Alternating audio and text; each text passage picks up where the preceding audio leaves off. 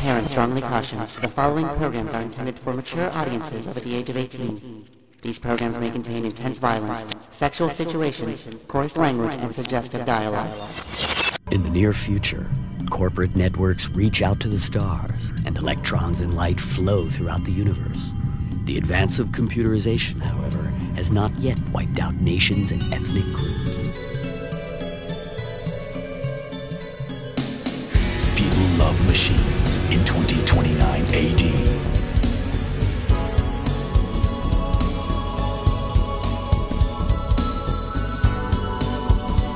Hello, everyone. Welcome to the Toonami Faithful podcast. My name is Jose Argumedo, and with me tonight is is Samurai Darrell Maddox. and Sketch. and Daniel Sherlock, webmaster of ToonamiFaithful.com. Welcome back, bitch. I know, right? It's been forever, actually. not that long. You were you were here while I was away. One time. One time. Yeah, so it wasn't that long. So, shut up. Anyways, um, this is the first episode in our month of Ghost in the Shell or Ghost in the Shell month. Uh, really excited about the show we have tonight. We are bringing back returning champion Richard Epcar, but before we get to that, we've got a new segment and as well as uh, the news that you all love so much. And without any further ado, let's get right into it.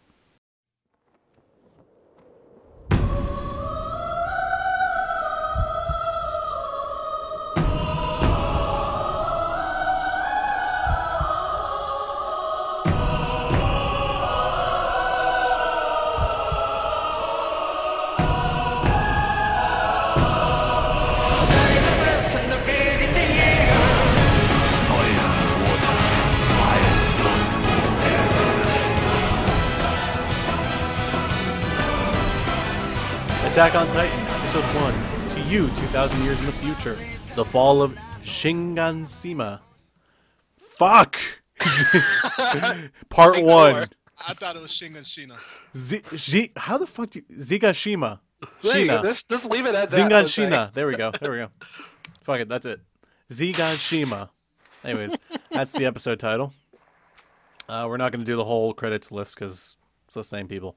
Um, we probably should, shouldn't we? The credits list thingy. Probably. Yeah. We know. did it for we did it for Space Dandy. Yeah, but Space Dandy had like different people on every episode. I don't think that's the same thing with Attack on Titan. Attack on No, Titan's still yeah. directed by the same guy. yep. so Well, yeah. That's, we can just say the director's name and we can move on from here. Well, it's, it's directed by Mike McFarland. It's written by Uh, J. Michael Tatum. Tatum. Yeah. and head writer is J. Uh, John Burgmeier. Uh, the anime's director, though, in case you do not know, is uh, Tetsuro Araki. Araki, I think that's how you pronounce his name.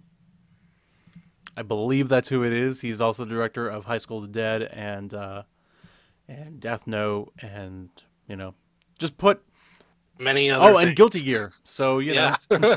Yeah. I, I knew I forgot one. I was like, I'm forgetting one. He directed something else that I really didn't like. yeah.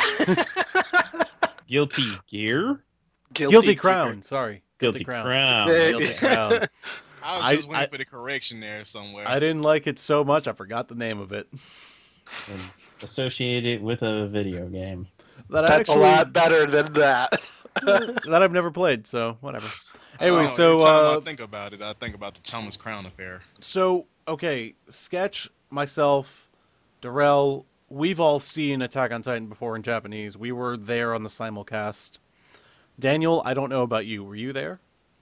oh, I was not at the simulcast, but I've seen it in Japanese. So, have you seen the whole show in Japanese? No, I, I actually saw like maybe half of it. Okay, so unfortunately he's not here tonight, but Paul would actually be the only one of us who has actually not seen this show in Japanese then. Yeah, pretty much. I guess so. We've all seen it in Japanese, so we're already this Like- isn't like the Space Dandy recaps where like nobody had ever seen the show. We've all seen it. Suffers Paul. Except for Paul. But Paul Paul's seen it at this point. We're, we're recording on Sunday. I'm sure he's seen it by now. Yeah, you've seen it. But he hasn't seen it in Japanese. No, he hasn't seen it in Japanese. So he So we- has he has the freshest eyes out of all of us. But since he's not here, we're not going to talk about him anymore because he's not here. um, So What did you not guys- appearing in this podcast. Yeah, we should uh, we should talk about the English dub. Um, we're all fans of this show. I think it's fair to say we all like this show. So, yay! No, we all absolutely hate it. No, we love it. No, I love this show. Like, this is this is awesome. It is awesome. I was a bit. I mean, we were all kind of like on the hey, get Attack on Titan on Toonami bandwagon, and it feels For like a while, actually. for a while, but it's been about a year, and we have. It doesn't feel like it. No, it really Nah, doesn't feel that long. Does not feel that long at all. It uh, it's really. It was a pretty short year. Yeah, like when did Attack on Titan start airing? Like in March, right? In Japan. Yeah. Uh, yeah. So Just like about. yeah, like a little over a year and we here we are, dub. Dub premiere. Dub premiere on Toonami.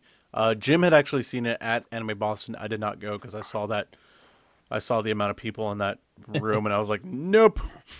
Too claustrophobic for you. I I just don't want to deal with that many people in a cranky mood." What's wrong, man? You suffer from agoraphobia? No, I I have no problems with hanging around people, just not when I'm not in the greatest of moves or exhausted. Understood. Yeah. And I was I think I both could. at I Anime could. Uh, Boston. I could. I could feel the same, especially in New York Comic Con. You kind of feel like that after a while. You're just like, oh, I hate people. Why are you all here? exactly. You're like, you, oh. But anyways, let's actually talk about this episode. So this episode opens up with uh, we learn about the Titans, and we learn we first see the um, the walls, the Maria, the Pinta, the Santa Maria, whatever the fuck they're called. In 1492? the 1472. No, 90. No, no, no, ninety two. He's right. He knows He his is right. history. Yes, he does. We don't know the names of the walls on Attack on Titan, but damn it, we know the names of the ships. the Nina, the Pin, the Nina, the Pinta, the Santa Maria. One There you of them, go. two two whores and a saint. There we. Not even Go. joking. That's true. Dude, that sounds like a freaking. That's true. Two of the ships were named after whores. sounds good to me. That's. Well, let's move Two on. whores and a saint sounds like a good sitcom. Yep. That Coming to sound like CBS this fall. Edited by Jose. the Nina, Pinta, and Santa Maria coming to CBS this fall. Because we got to replace How I Met Your Mother with something. Yeah, I got so far yes, we did. Anyways, uh, so so Wall Maria, I think is a, I think that's Yeah, the that's the wall. first wall. Okay, that's the Yeah. first wall. Wall Maria. Uh, we see that you know Eren and Mikasa are living in that wall, but outside the wall is Titan Land, and the uh, scout group goes out on their omnidirectional gears, not 3D maneuver gears, uh, to Titanland, the happiest place on earth. to Titan Land and, and immediately get their asses chewed out, literally. Um, and we uh, follow Eren through his chores, and he meets up with Hans, the garrison friendly dude who gets drunk in the middle of the day instead of doing his job. Um, I make a derail reference there, motherfucker. Resting on their laurels. resting on their laurels, resting on the wall, Yeah. just sitting on top of it, like, "Do you see any Titans? Nah." Yeah. Clear. And Eren gets pissed at this, and he's like, "You suck. You don't actually do anything because you know." And I want to go outside. I want to see a whole new world, a magic place I never knew. I knew that was gonna go there. Aladdin. Uh, We're making references to everything but Attack on Titan tonight. Is what's happening. yep. Um, but yeah, that's uh, you know, and you know, Hans is like, I really hope he doesn't. Well, in the Japanese version, I forgot what he says in the English version. But in the Japanese version, he's sort of pretty blunt. Is like, I really hope he doesn't join the Scouts. That would be stupid. um, but yeah, they uh, so the Scouts do come back, and Eren and Mikasa see them, and they're fucked up, and probably the most fucked up thing that could ever happen to a mother happens to a mother. Yep. Um, Yeah, Moses only came back with an arm, you know. Moses' arm is the only like who the why the fuck would you do that? Like that dude must have been so gone where he was just like, just the arm. I mean, really, just tell him that he's dead. Yeah, just tell him he's dead, and not Tell him. Tell her. tell tell her he's dead. Not not the um, not you know Not the- give her the the arm. arm. Not give her the open it. arm in It's like, public. Where's my Moses? Well, Well, uh, this is all we found. We- and cues the opening of the present. Oh, and then my my favorite thing though is like, well, at least and she's like losing her shit at this point. It wasn't worthless, right? And then this dude has clearly no skills with like dealing with grieving mothers because he just goes, "Nope, it was completely pointless." His death was completely in vain. We learned Was, uh, nothing. very You know, honest. honestly. it was. It's an honest answer, man. But It's an honest being- answer, but you don't say that to a grieving mother. no, you never say No. that to a grieving mother. You say yes, your son did the Died best he could. He died with honor. He really did die with honor, though, man. Seriously, you're serving your country, man. You're serving your basic- wall. You're sure? Let's be clear, it's a wall. Hey, look here. You serving your district, man, your unit, whatever. Basically, you want to die with some honor, man. I must serve the cage. Hey, he, at least he wasn't cattle. Yeah, uh, yeah, he tried. Didn't get too far, and we'll we'll learn very quickly. no, that he was free range. We'll learn very quickly that throughout this show, nobody really gets that far. No. So um, Nope, nope. nope. Nope. So uh, here we go. Uh, Eren still wants to go on, and but he tells You know, as Mikasa. an aside, when Eren was out just kind of chilling in the flowers, that wasn't actually outside the walls, was it? no, no, no, no, that wasn't outside the walls. It was inside. That the was walls, inside. man. You see the wall in the background. Okay. It's there. I saw it. it's there. It's somewhere. Um, they, I, if I remember correctly, there are a couple. I mean, okay, that okay, I'm going to Okay, spoiler territory. wall- oh. Spoiler. Spoiler territory. I better not talk about that. Actually, You have three walls, you know. yeah, you have got- three walls. You got, I'll- you got the outer wall, the middle wall, the Maria, and the inner. Yeah. And and then let's see. something else, and then something else. Yeah, I'm not gonna tell you the names of them because I Spoil, spoil. They're not No. spoilers. We just don't remember the Just names don't of them. remember oh, the Oh, no. names. Oh, you have we could get three into spoilers though. We can't remember the names of all the characters. How are we going to remember the names of the walls? I God can damn tell you it. the names of the walls. you I know. can't remember everybody on Game of Thrones. There's no way I'm gonna remember the damn walls on Attack on Titan. Hey, it's only three walls, and I can barely count the 2 You're hurting time. the wall's feelings, Jose. Well, Can we break the Now fourth pray wall? forgiveness from the walls. I love that priest guy. I'm so glad he's. Well, wait, did he? Uh, well, I don't think he died in this episode. It's not much of a spoiler that dude dies. He's a religious figure. He's gonna die. yep. yeah, I think he he may have. He I, may it's have all a blur. I just watched this and it's all. It's a either to that or the next episode. he dies in like the first ten minutes of the second episode. So don't worry, everybody. It's not a big spoiler. Like you never see that dude again. and he's not that, say and he's not that important anyway. this show. Yeah. But you do catch a couple of tags fapping at the wall, though. yeah. Anyways, uh, but we should actually get back to this episode, and Yeah. uh, you know, so Eren gets home and. He uh he's like Mika said, don't fucking tell my parents. And then Mika says like, hey, I'm gonna fucking tell your parents, and he tells her parents. Um, and they're like, hey, you're an idiot. Don't do that. That's really stupid. Stay inside the wall like a good boy. And Eren's like, you're not the boss of me. And he and mom's like, yeah, I am. I mean, she only carried him around for nine months and pushed him out of her vagina. You can go back where you came from. oh God. That was kind of nonchalant. Yeah. And then Yeah. um uh dad's kind of like, "Oh, you know, if you scold him, his curiosity will just grow even more." Listen, Eren, like don't do anything rash, but I'm going to show you what's in the cellar. So be a good boy and wait till I come back. All right, laters. And he goes off for a drink and never comes back. Um Typical. that's not a spoiler. He doesn't appear for the rest of the episode, so he's gone. Yeah, pretty much the way most fathers abandon their kids, go out for a drink and never return. Yep, he's gone. I So- plan on doing that one day myself. Oh, that's Oh God, horrible. that's terrible. That's terrible. Well, we know what Darrell does for a living. Honest, but it's terrible. Way to perpetuate stereotypes. Anyways, I know, right? Living contradiction every day. living contradiction. Anyways, um, so dad's out of the picture. He's left. He's on this super secret mission. He's going into the inner walls right now. Um, and you know he tells him the key, cellar, blah blah blah. He leaves.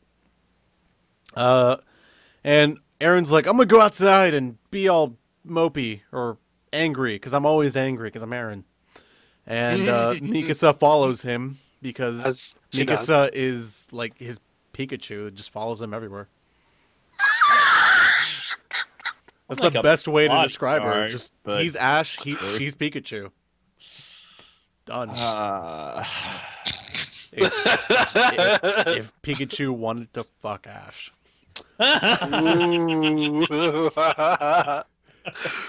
So that's their relationship in a nutshell.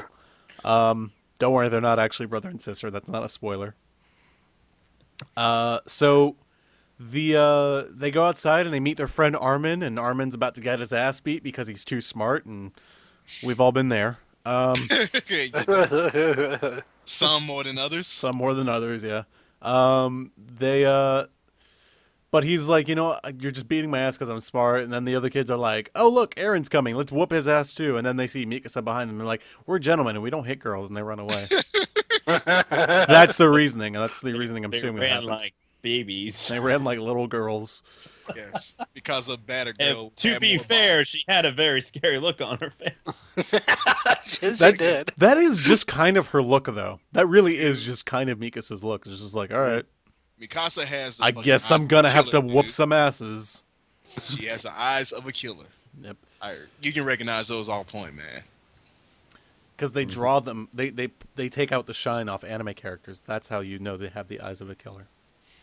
That's how you know. Anyways, um, they uh, so yeah, Mikasa scared them away, and then they're hanging out. and They're like, "Man, I want to go outside." So do I. Yeah, the outside world's cool. Mikasa's like, "You both are idiots." Um, and then Armin's like, "What if a Titan, you know, were to fucking show up?" And then a Titan shows up, and he's like, "What the fuck? Why did I say that?" this colossal Titan, Why did I wish for this adventure? this colossal Titan, which is literally apparently the tallest Titan they've ever seen. Sixty meters, right? Yeah, it's like it's like sixty meters tall. It's like peeking over the wall, like Wilson in um, Home Improvement. Again, making references to everything but Attack on Titan. if I can, if I can make a, Alan, save us. if I can make an if I can make a a Dragon Ball Z reference in this, I've won the game. Um, so We'll find one eventually. We'll find one. So the Titan, you know, he picks up his foot and kicks the wall down, and it's it comes through. You know, the force of his kick is so strong; it's kind of like a mini hurricane and blows people away, as well as sends debris flying everywhere. And that's not really funny. I'm actually be- that's what happens. Debris falls everywhere, Yeah, Yep. it's kind of horrific. Yeah. honestly. Yeah. and um, you know, crushes old ladies, crushes you know civilians, and everybody's running, trying to scream for the A life. bird died that day. I, did, did a bird die? I think I saw a bird die. Pretty sure. I don't I don't know. Maybe it wasn't, but Anyways, Strong possibility that birds died. not really the things you should be focusing on dying.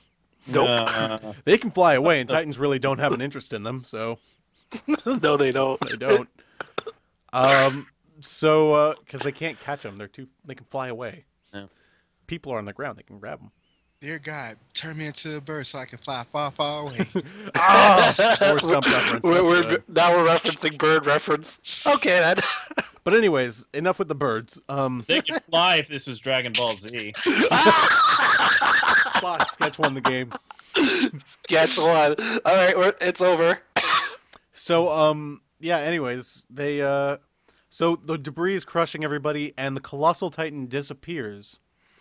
And the the regular titans, the you know, the the so many meter tall titans uh, start coming through the wall through the hole that the colossal titan has created and they are just fucking massacring everybody.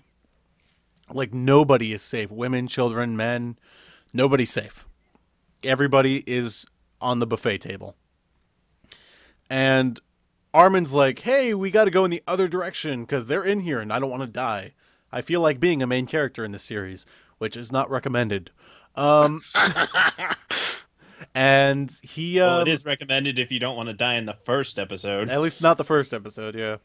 Well, Eren's mom didn't fare too well. No. And speaking know, of Eren's mom, you, man, She's not a main character. she kind of is. Yeah. She's, she's she's at least as important as a Disney parent which also have a tendency of dying. That would be Max's mom, Goofy's wife. That would be Terrence Howard and the Princess and the Frog, even though she's he's the dad. I just wanted to make a Princess and the Frog reference. Congratulations, sir. So, anyways, um, oh, Jasmine's mom, she's dead. Good I point. brought it back to Aladdin. Yeah. Yeah. A whole new world. Um, so, anyways, the um, so the debris has fallen on Eren's house, and Mikasa and Eren go running, and they see mom trapped in the thing, and she's like, "Look, my legs are crushed. You just gotta fucking leave now." And Eren's like, "I'm not doing that," and she's like, "Dude, Mikasa, take him away." And Mikasa's like, "I'm not doing that either. I'm with him. We can get out of here." And Han, Super Saiyan Hans shows up because Hannes. he flies in and he's like, "Look, I'm gonna save everybody. It, it's the least I can do." And then he runs up to this other Titan. and He's like, "I am not prepared for this anarchy," and he runs the opposite direction and saves Mikasa and um and Eren. Eren, and they go flying away. And Eren, unfortunately, is turned around watching Oh, this. Poor, poor mom. This scene broke my heart. Being really serious now. Um, the mother, she is screaming out like Eren, Mikasa, and she's like, you know, thank you. She's like, thank God Hans has taken them away. And then she sort of flashes to him because she realizes she's about to die, and she's like, "Don't leave me." She like loses her nerve immediately. She was trying to get the kids out of there, but now she's like, "Don't leave me." She is so fucking scared to die and the Titan picks her up, breaks her, uh, and chomps down basically at the waist. And Eren is unfortunately witness to all of this as the blood splatters down, and then the credits roll. And that is Attack on Titan, Episode 1. We're in for a happy show. Very Well, happy. Yeah. yeah. At least you can say one thing though. Characters on Naruto survive just a little bit longer than the ones on Attack on Titan. Just a little bit. Uh, I would say characters on Walking Dead survive a little longer. Give us- Yes, fucking dead reference. Naruto constantly cheats death. Yeah, Naruto. I wouldn't say Naruto at all. Naruto, there's tons of people who live. Mm. Sasuke's she- still alive, last I checked. Whoa, spoiler, buddy. Really? Sasuke's still alive? That's the thing. Is that really a spoiler? It's been like years. Okay. So Who knows anymore? Who's catching? Who's caught up? None Spoiler of alert. Luffy's still alive on One Piece. Oh man, that. What? Um, what? What? He's Oh, not man. king of I the can't pirates believe yet. he's still the main character. Oh That's man, now I don't want to watch. Jose. See, spoiled know. it Sorry. so much. and there's a lot of Oh, I see. That's how you also. spoiled it. So, anyways, um, but the uh, but yeah, that was the first episode. What do you guys think? I mean, like obviously we've all seen it, so let's let's talk about the dub. But what did you guys think about this first episode? Let's start with Daniel. It's awesome. What's there to say about it? All right, someone who has more words, Darrell. I was real impressed with the dub, man. I think the so far that the you know voice actors with the dub have done a real great job with it. And as far as the action, you know, you can tell that it, it's gonna be pretty good anyway. You know, I kind of hate the way Hun is kind of bitched up, man, when he was about to kill that Titan, then had second thoughts. But you know, you can understand it inevitably. He was probably halfway drunk anyway. But the thing is, Attack on Titan has a whole lot of promise. Even though I have seen the, you know, the Japanese sub, you know, I'm really looking forward to watching again in the dub. You know, from the Western perspective and all. All right, uh, sketch. Yeah, I I would say this show overall, it's just it's stunning. It really is stunning. Even though I've seen it before, these emotional moments. See, we we've seen it before. just- It's kind of like, oh, I mean, it's not as earth shattering to me as when I watched it the first time, obviously, but it still resonates. Every major beat still resonates. The part when the army officer said, "No, he he died for nothing," and the part when Eren's mom dies, and the part when Hannes is so scared that he can't do anything but run. It's all just, mm, it's so good. Um, my, my my feelings on the show I think are pretty well known. I like this show. I really do. I think it's a great show, and I, I compare it constantly like shows where nobody is safe, like Game of Thrones and Walking Dead, where not even the main characters are shit are safe. Anybody can die. And you know this show will prove that to you time and time again, no matter how close you get to some of these people. And look, let's not let's not pretend we don't feel anything for any of these characters in the first episode. They establish who all these characters are very quickly and develop them very quickly, and very well done. And, and that's that's a credit to Wit Studio, and that's a credit to Production IG. It's also a big credit to uh, the actors on both sides. Uh, the Funimation actors, I think, did a great job. My only issue is, I think, Armin and Eren, their current voices, I, I, I'm sure they'll sound fine when they're older, but their current voices don't sound uh, like children as much as I would like them to. Um, yeah. In other words, and sound know, way too similar.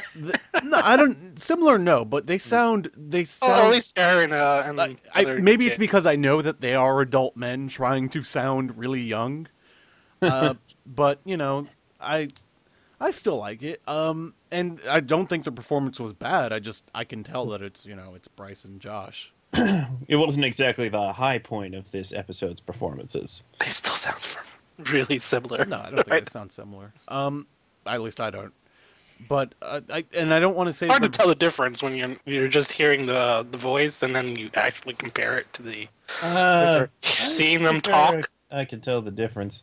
I could I've seen a lot of people compare Bryce's young Eren to Vic Mignogna's young Ed. Yeah, but there's there's a tone in that voice. Yeah, I that feel like- I, I don't want to throw Bryce under the bus here because Bryce is an amazing dude and amazing actor, but like I think, I think you know Vic pulled that off way better uh, when he was young Ed. Uh, young Eren sounds like Bryce, but a little bit higher pitch. I don't know if there's anything maybe that could have been done or should have been done, maybe in the mix to make Eren sound even higher than Bryce could go. I think that would have been.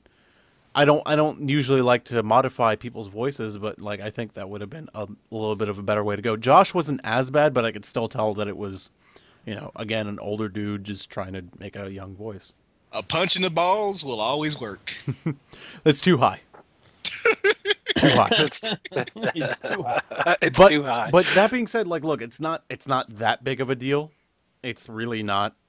Yeah, those tones are going to be gone after two episodes. yeah, they're gonna be gone after two episodes. They'll be fine. Wow. Yeah, Oh, because right now I'm like, uh, who's talking? There are some events that happened before, so those okay. But Oh, I mean, to me, it most sounded like they were both similar. Like Bryce Papenbrook was voicing both of them at one point. it Oh. sounded. oh, I could tell who was who, man. nah, nah, I didn't. I didn't have that problem. Yeah, I didn't have a problem either. But um, it's not a knock on the performance because their performances were compelling. Like when you know he's screaming for his mother is like it's still as Oh, heartbreaking. man. It's still as heartbreaking as it is in the Japanese version. It's still as heartbreaking, and I think that's just you know that minor quibble aside. Which look, I had the same problem with. I have my own problems with the Japanese version of this show. Uh, I think Armin's voice one is way too high pitched than the Japanese version because it's a girl. And Armin comes off as way too feminine. Uh, I've shown this show to a lot of people in Japanese, and the first thing they go is, "Is Armin a girl?" And I think I you know, he was at first. and it- casting Josh was a brilliant choice because one, you're not going to have that problem anymore. It's clearly a guy. Armin Yes. as a young dude, Yes, yes, yes. clearly a guy. yes. When he's older, you're still going to be able to tell he's clearly a guy. So that that won't be a problem, and I I, I respect that choice. Eren still sounds fine, and you know it's not that big of a deal. Uh, and the direction by Mike McFarland, I think, is is great. I think everybody did an amazing job on this first episode. I can't wait to see next week's. Um, I can't wait to see Attack on Titan, man. Overall, I can't wait to see the new the, the newbies, and I say that affectionately, the newbies' reactions to this episode or, My or and future actually episodes. Enjoyed it, dude. I was just looking up the hashtag Attack on Titan, scrolling back earlier today to see what people were generally saying about things. Uh, it seemed to be mostly positive, but Then again, I suppose somebody who doesn't the like hate it will start to come eventually. Well, I think the probably only negative thing I actually saw last night on Twitter was people bitching about the opening. Yeah. Come on, people. Okay, can we talk about this? Yes, because yeah, we need to talk about this. Okay, guys, can we can we stop with the openings? Can we just stop, please? Enjoy remember it. remember Yeah. way back in the old Toonami days, they used to not play the openings ever. We got these awesome intros. Did you bitch back then? No, because no. Thank you, Because Jose. no, I like that. well, We, we we got short Rock the Dragon. Well, even when they took out Rock the Dragon, we still got these custom Toonami intros, and we love those. And I get that we're not getting custom Toonami intros for everything now. I get that. But is it really that big of a deal if we cut the intro out of a show? It's not like you can't go No, see it online. And of all the intros they can cut, like Attack on Titan's fine with me because guess what? Most of the people probably bitching about the opening have seen the opening like 20 bajillion times. That's the opening for the entire show, no. No, no, no, it's not the opening for the entire show. That's Entire opening show. for half the show. for sure. And then they come in with a new one that's kind of more opera-like. Like, how many, uh, like, show of hands, how many of us have actually gone out to see the opening of Attack on Titan online? Man, all the damn time. If I want to listen to the opening, hell, I can we watch Attack. show you our hands? I'm raising I'm my assuming hand right everybody's raising their hand. Raise your hand if you're sure. It's in the same I thing. think we're.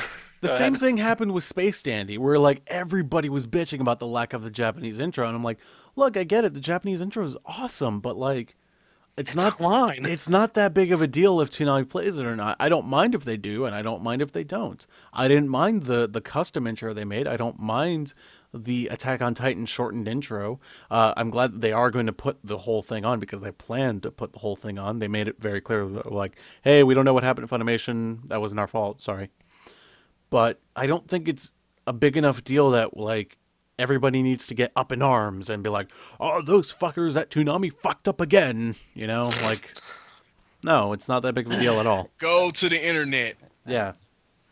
We're here to watch the show, you know, the the thing you've never seen before. The Not dub. the intro, which you could download or probably watch on YouTube about a billion times Yeah, anyway. it's on Yeah, YouTube. go guys. watch Attack on Christopher Walken, damn it.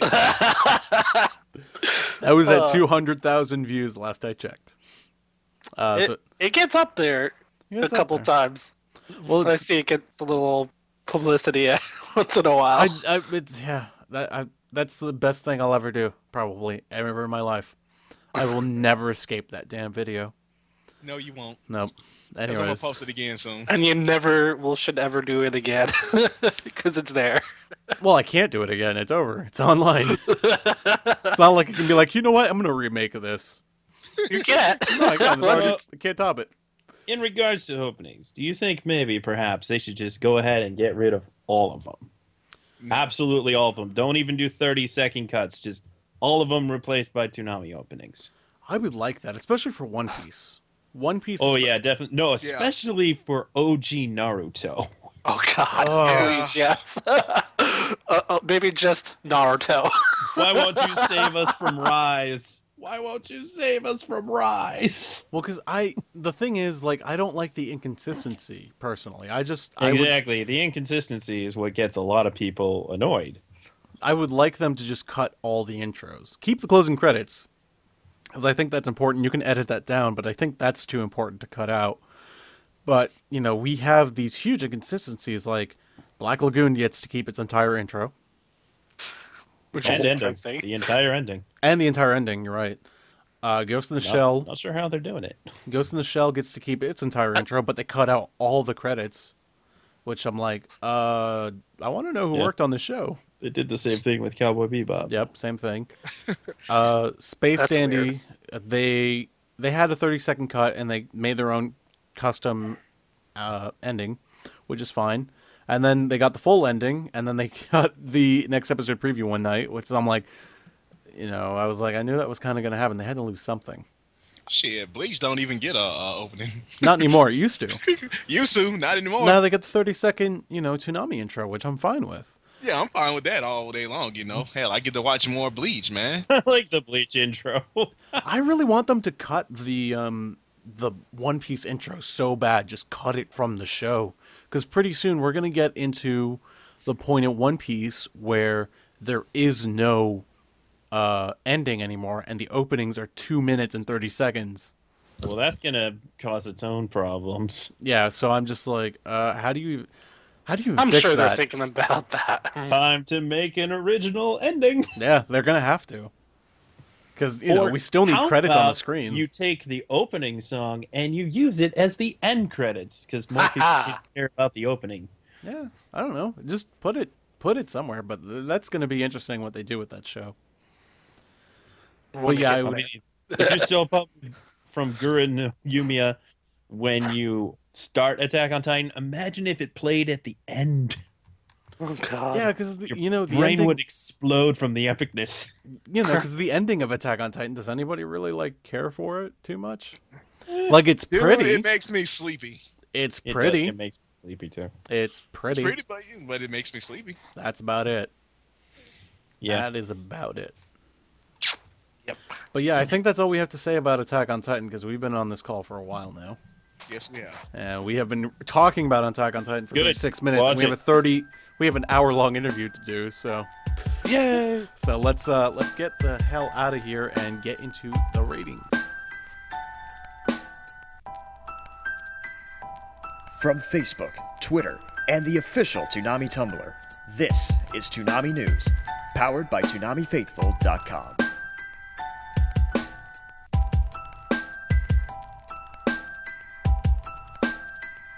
Space Dandy comes in at 1,232,000. Bleach comes in at 1,302,000. Naruto Shippuden 1,150,000. One Piece 987,000. Blue Exorcist 978,000. Black Lagoon 911,000. Naruto 827,000. Ghost in the Shell 640,000. Brotherhood 622,000. Samurai Jack 603,000. IGPX 564,000. Clone Wars 622,000. Symbiotic Titans ends the night with 562,000. Those are ratings for April 26, 2014. And before anybody comments, I'm just going to go very quickly to the ratings comparison because I want to get through these very fast. Boondocks came in at 1,250,000, Bleach 1,223,000, Naruto 1,135,000, Soul Eater 167,000, Thundercats 902,000, IGPX 848,000, Aodaka 7 762,000, GXP 739,000, uh, Symbionic Titan 707,000, Brotherhood 681,000, Bebop 604,000, Inuyasha 649,000, and Inuyasha End of the Night with 617,000. Those are your ratings for last year. Uh, you know, we have our ups and downs. Dandy went down, sadly. Bleach went up. Oh yeah. But all in all, it was like pretty close. Nothing, nothing really, you know, exemplary. We are we are getting higher household ratings though. I feel like in our in our regular number in our this year's numbers, they seem to be higher. And That's of course, good. and of course, our 18 to 34s are still very high. We ranked uh, One Piece ranked number one, Blue Exorcist ranked number one, Black Lagoon ranked number one. Um, so yeah, overall very good. Yes, we're doing good. Doing good, everybody. Keep it up. Uh, and next thing is the trending. Very quickly going through those.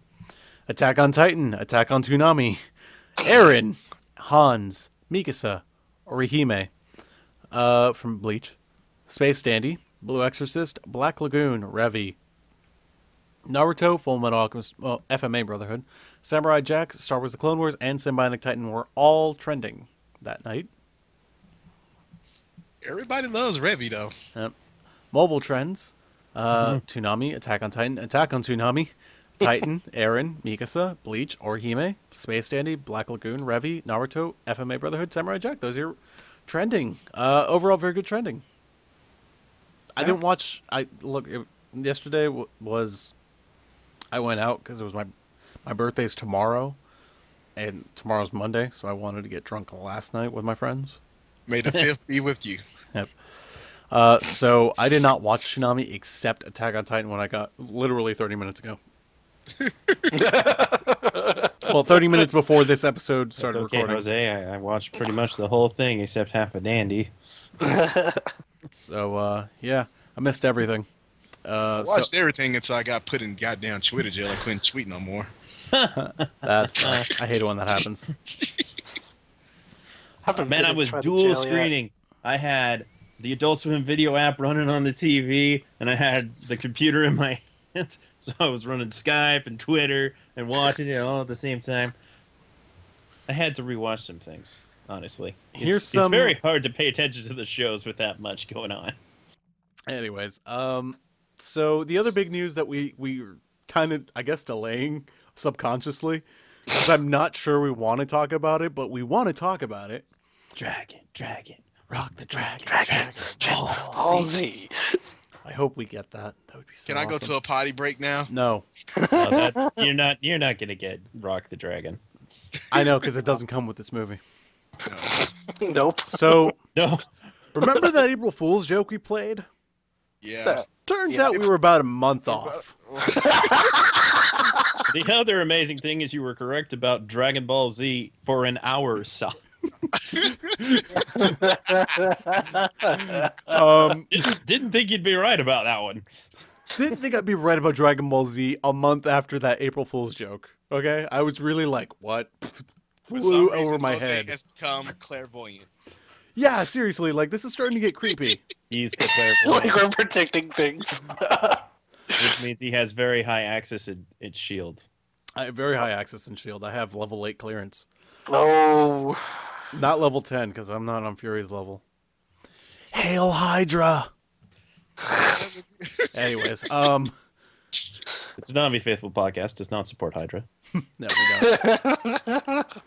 Uh, so we should probably actually get to the news. Dragon Ball Z: Cooler's Revenge. That's movie five, if you're counting. Uh, will air on May 24th, and this is not a joke. We swear to God, this is true. Don't break our website. Don't break our website. It's true. We swear. Please don't break our website. Uh, on Yeah. May 24th, which is actually the same night as the MomoCon panel, so we'll be we'll be with the Toonami people. You kind of feel like they did this just so somebody can pop up their hand at MomoCon and Momocon's like, why don't you play Dragon Ball Z? We are playing Dragon Ball Z. Pay attention. That's It's tonight. funny. Go watch it. Yeah. Um, it's airing at midnight, uh, and it's DBZ Cooler's Revenge. And uh, look, we've we've had the Dragon Ball Z discussion here on this show a lot, a lot. Hey, Good wow. job. I already know my thoughts on that. And look, I'm not. Look, I don't. I I, I kind of said this to the effect on my Twitter, where half the uh, all the Dragon Ball Z fans are going, "Yes, Dragon Ball Z's back! Ah, This is the best thing ever." Uh, It's while not really technically back, but okay. while while all the anime fans are like, "Oh God, you know, this is a step backwards for Toonami," and all the normal people were like, "Oh, it's cool. It's airing for one night. All right, I'll watch that." It's Yeah, nice to see Dragon Ball Z on TV. Let's TV. all start leaning towards that direction, please. I like the direction of, "Oh, cool, that's happening. All right." That's a good direction. it's one night. It's okay. Yeah, it's not the show's not coming back. And look, if the show does come back, I think we're all in the I think we're all pretty much on the record that if the show were to ever come back, we would like it to play way late into the night. Cuz to take away a time slot from something new is like It's oh, wrong. post 3 a.m. please. Even later. Give it the 5 a.m. hour. Yeah, I would love to have it in 5 a.m. hour. I think it's perfect for it. Exactly. Somebody who can wake up and watch DBZ in the morning. Yeah. Exactly. People telling me It's you will already airing sometime around that on WB. weeks. Like 290 weeks straight of watching that show once a week. Are you really going to do that? Yeah, like and look, we've already had the argument of, well, it's on DVD. Well, now it's on Blu-ray. Well, it's on Hulu. Literally, the It's whole on thing. everything. It's on everything. Like you can find it anywhere. You can And find bizarre Dragon Ball Z is- on my ass. You can find it in your toaster. Exactly. Whoa. Maybe some Toast a ball Z. rights issues with giving the people exactly what they want. Look, I think uh, there's no problem with movies, especially like the pre- like the previous 11 movies, not counting um is it 11 movies? Whatever. the previous whatever movies before Battle of Gods, which Battle of Gods is a full length movie. All the other movies are basically an hour long because in Japan they were double features with another Shonen Jump property. Uh, so that's why they're always like an hour long. Uh, Battle of Gods is like the first one where it's like, all right, we're actually going to go and be longer than an hour. I like to call them features instead of movies. Yeah. So, you know, I don't mind having these. They're nice. They're really good at anim- like the movies of Dragon Ball Z. I call them movies because I'm lazy. Uh, sorry, sketch. uh, the movies of Dragon Ball Z typically have better animation the, than the show. So yeah, this will be It's nice. Um, Yeah, and they started out in well, they're supposed to be presented in widescreen, unlike the show. yeah. Which actually kind of begs the question if like they're gonna use Dragon Ball Z's like, because I know the movie I think has come out on Blu-ray from Funimation, or Yeah, they've it- put it into 16 by 9. It has. So, Has. um, yeah, I don't know if we're gonna actually gonna get that or if we're gonna use the old Toonami tapes because they. Oh man, oh, man, Please don't. This this is the one time I'm has bet. that American rock music on it. Oh, it's yeah. not. It's not even the usual dub music. It's actual bands. Yeah, Please I'm- don't. I'm really hoping that Funimation actually sends them a new tape. Please send them a new tape. I hope Toonami's And not don't like. use the old tape. Don't use the old tapes for God's sakes. we beg you. We'll give you money. We'll send you money. No, come on. Well, Don't don't promise that. don't do that. We don't have money. We don't. Have, we're asking for money right now. I don't know if you knew this. yes, I know. Uh, Are you trying to eat into our stuff like that, Daniel? yeah, I Go, hope. s- go to the corner. Two is there may be difficulty in getting the Faulconer score, which is what the majority of dude bros who like Dragon Ball Z actually want to hear. Well, So- I don't think it'll be that difficult to get the Faulconer score. Why? Why do you say that? Royalties. It's on the DVDs DVDs is different than television. and Blu-rays, and it's and last time they played uh, Dragon Ball Z during April Fool's Day, uh, Yeah, uh, they did do that. they they played the Faulconer score. The, they own the Uh-huh. score. Funimation owns I, that don't know, I score. heard there was some kind of legality issue that could prevent a future broadcast, and they don't stream it with that score anywhere. Well, because they want you to buy the DVDs and Blu-rays. That's why. Good. That's a good. That's a good marketing plan, though. They also don't stream the dub. They stream the dub. Uh, Get it? not the whole thing. Well, not the whole thing. They I don't think they even stream the whole sub They stream the whole sub for sure. on Hulu. They do. On I Hulu. thought they only had Nope. most of it. They have all of it. Last I checked, All, all of it. all of it. I'm pretty sure it's all of it. In fact, Well, it's about they, time. They had this on Answerman actually just this week, um, and it's it's true. And I'm not I'm not saying go to Answerman. I, I actually knew this before, um, but like, although please read Answerman, it's amazing. I don't know what I was trying to say there, but anyways, um, Funimation and a lot of Enviz and all these companies, they typically do put their entire subtitled shows on Hulu, Crunchyroll, like for free, so you can just watch them. They put the dubs on services you have to pay for, like typically you'll find dubs on iTunes or oops, uh, iTunes or PlayStation or Xbox, Nah, bro, there's only 161 episodes subbed. whatever. I'll put them back up, I'm sure. I'm just saying it's never all there at the same time. But they do make it so if you started watching it, you'll probably eventually get to finish. Yeah.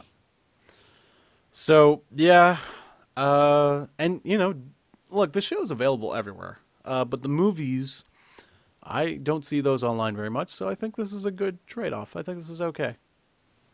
Yeah. I think a movie is good. Good The choice. Dragon Ball movie. Hmm. Well, Although Cooler's Revenge, uh, not the first choice I would have picked. I'll be honest, Yeah, not my first choice. I'll be honest with you. It, it was okay, but you know, could have did something else. It's definitely not the worst. No, it's not the worst. No, the worst. no, Bio Broly is the worst. Oh god, that please movie's don't air Bio Ball. fucking movie's Don't have terrible. Kyle Raleigh or Lord Slug. Oh man, don't don't get me started on those. That's like the back end of Scrapple, dude. No, Bio Broly's still worse than Lord Slug. Jesus. Well, yeah, Bio Broly's the worst by far. At least Bio, at least Lord Slug is pretty. Jesus. Oh, Oh gosh. dear God. I don't know what the fuck happened with Bio Broly. Just so awful. So awful. Somebody was sleeping on the job and Bio just Brawley. did. okay, I'm gonna stop right there because somebody gonna cuss me out. Who, who even knows, man? But it was a terrible, terrible idea. It was like, let's run this one character into the ground. Because twice wasn't enough. Seriously. Twice. I had enough of Broly. they the killed time. him in the second one. Like, it's over. And quite an epic death, I might say. Like, look, I actually like, like uh, a lot of people like to like fucking hate on Broly as like the face of filler evil. But I, I liked Broly in the first. I think he's a great character. It's the other two movies that really ruined his reputation. There's just no going back after some kid pees on your head. I mean, there's just no going back. It was just like, nope, nope, it's over. it's over. Golden showers. This is why Krillin can't get no respect. Just go on pissed on him in that one Dragon Ball Z movie. Well, that and he dies like every two minutes. Man, Krillin ass gets on 24 7, man. Yeah. Even on One Piece. But in the end, he gets a hot wife. So you know, Yeah, that does balance it out, I guess. He dies in GT, but he gets brought Spoiler back. alert. It, it's not a spoiler. I'm cares sorry. about It's GT been spoilers. GT doesn't exist. GT is the face of filler. I'm sorry, Broly's not. GT is the face of filler. To be fair, I actually don't hate GT. I don't think it's great, but it's not horrible either. It's just I wish it didn't exist. it's just there.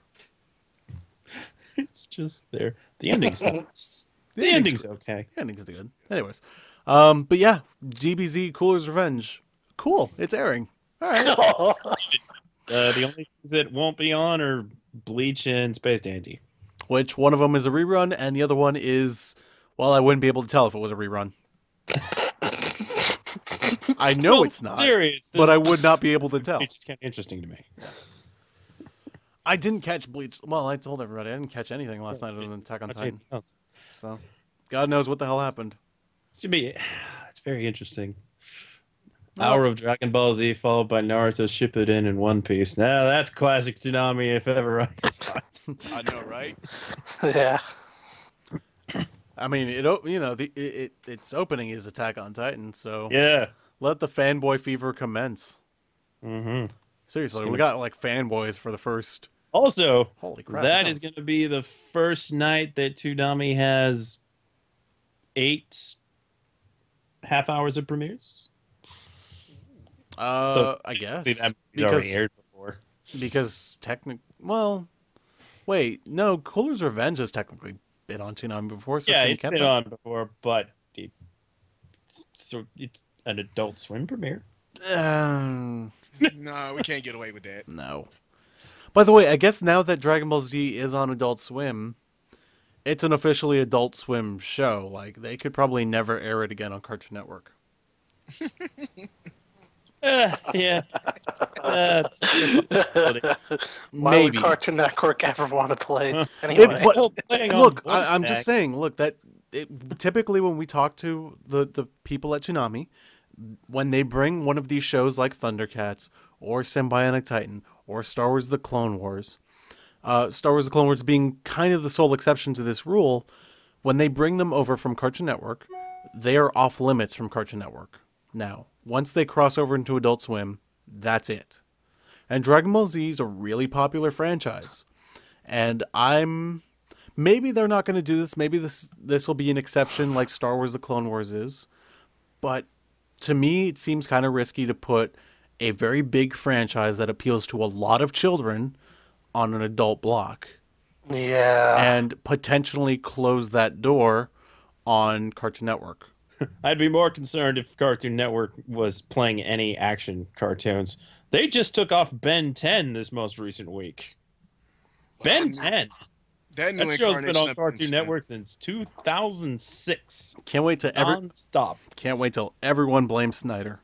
We already have. I'm like, dude, guys, he's he's already gone. They're like, well, it's already his plan. They're just following through with it. He's not there. Stop blaming one man for all the problems of a television network. he has a boss. and that boss has another boss.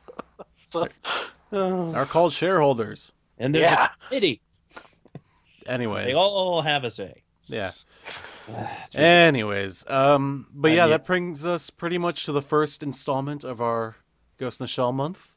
Uh, we have a really exciting interview with Richard Epcar. I think you guys are really gonna like it. It's a big difference from last week.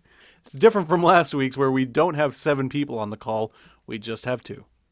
Yay. nice and intimate. Oh, I know what it means now. Uh, crystal memories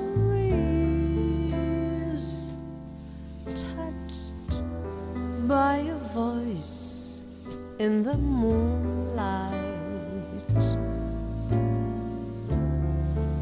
nothing lasts you said but everything still holds meaning in my heart hidden deep in my mind. Revert to the time. Hello, everyone. Starting off Ghost in the Shell month, we have returning champion Richard Epcar, the voice of Batou, joining us on the show. Richard, Hello. I'm assuming that was my cue to say hello, so I, I jumped right in there. Yeah, go for it. We can edit it, make it sound good, or I'll just leave this together. I'm not sure. I might be lazy. Ah, how's it been? It's been 60 episodes since we last had you on here. I actually went back to count. Wow. Should have had me on sooner. I know, I know. Um, but we thought we thought we'd save it because it is the 25th anniversary of Ghost in the Shell. The manga came out this month, 25 years ago, and actually tomorrow is my birthday, so I'm as old as Ghost in the Shell. Well, happy birthday. Thank you. Is that you're you're only 25? I'm only 25. I know. You just saw me on camera, and you're like, ooh. You're like a you're like a pipsqueak for God's sakes. Anyways, uh, but thank you for thank you for taking the time out of your busy schedule and uh, Calling you a pipsqueak. and call. Well, to be fair, everybody's a pipsqueak to you. You're like six thousand feet tall. I actually I actually didn't mean it in stature. I meant it in age. That you're just you're still a young man, a very young man. That's what I meant to say. It came out wrong, but uh, you're still very young. And uh, my God, 25. That's uh, yeah, that's a while back for me. I'll tell you. And next year will be just to make you feel just to just to put a cap on the time here. It'll be 20 years on the first Ghost in the Shell movie next year, Wow. and it's officially been 10 years since Innocence as well. So It's a good thing I was only 12 years old at the time. yeah, and also really tall at the same time. Yes, well, I was born tall, so Yep. Uh, but before we get into the Ghost in the Shell awesomeness, uh, we do want to ask a couple things that we didn't ask you last time. sure. Um, so the first thing I want to know about, which because we didn't ask last time, uh, what was it like to work on Macross Plus? You got to work with uh, Bryan Cranston, which was really cool. Well, you know, Bryan and I have known each other for a million years, and and Ellen, we all know each other. We've all uh, we all started out doing actor showcases together. We we were we were good friends, so uh, we still are. I mean, we we bump into to Bryan occasionally at the uh, the Television Academy, and he's he is a lovely, wonderful guy. He is uh, couldn't be nicer. Exceedingly talented guy. He always runs up to us and gives us a big hug, and he's just he's just a great guy, and I'm so happy for all of his success. And uh, he's just he was great, and it was you know it was fun to have uh, you know to have this uh, this animated feature that we worked on together. So that was kind of cool. Uh, but yeah, he is uh, he's terrific, and I think the world of him, and I'm I'm so happy for all of his uh, all the things he's doing these days. All right, let's stop talking about him. But um, what what was it also like to work on Macross Plus though? Like uh, when you when you approached the show, did you know that you had kind of already worked on Macross at that point because you you were on the original Robotech? Um, you know, it's you know, to be honest with you, I've done, you know, you have to remember I've done like 400 characters. Right. And so a lot of times we go into the, the, the booth and we don't necessarily know the correlation. It would be nice if someone would actually kind of tell us what was going on when we go in there, but that doesn't always happen. And, uh, you know, uh, I think sometimes they just either assume that we that we know what's going on or they they don't bother telling us and you know i mean there's a lot of these shows that were connected i mean i don't know if i told you my robotech story when you know uh, when I came back to audition for the Robotech movie, I came back to audition for Captain Vince Grant, and after the end of the audition, the uh, casting director said to me, she said, "Wow, that was great. That was even better than when you did it before."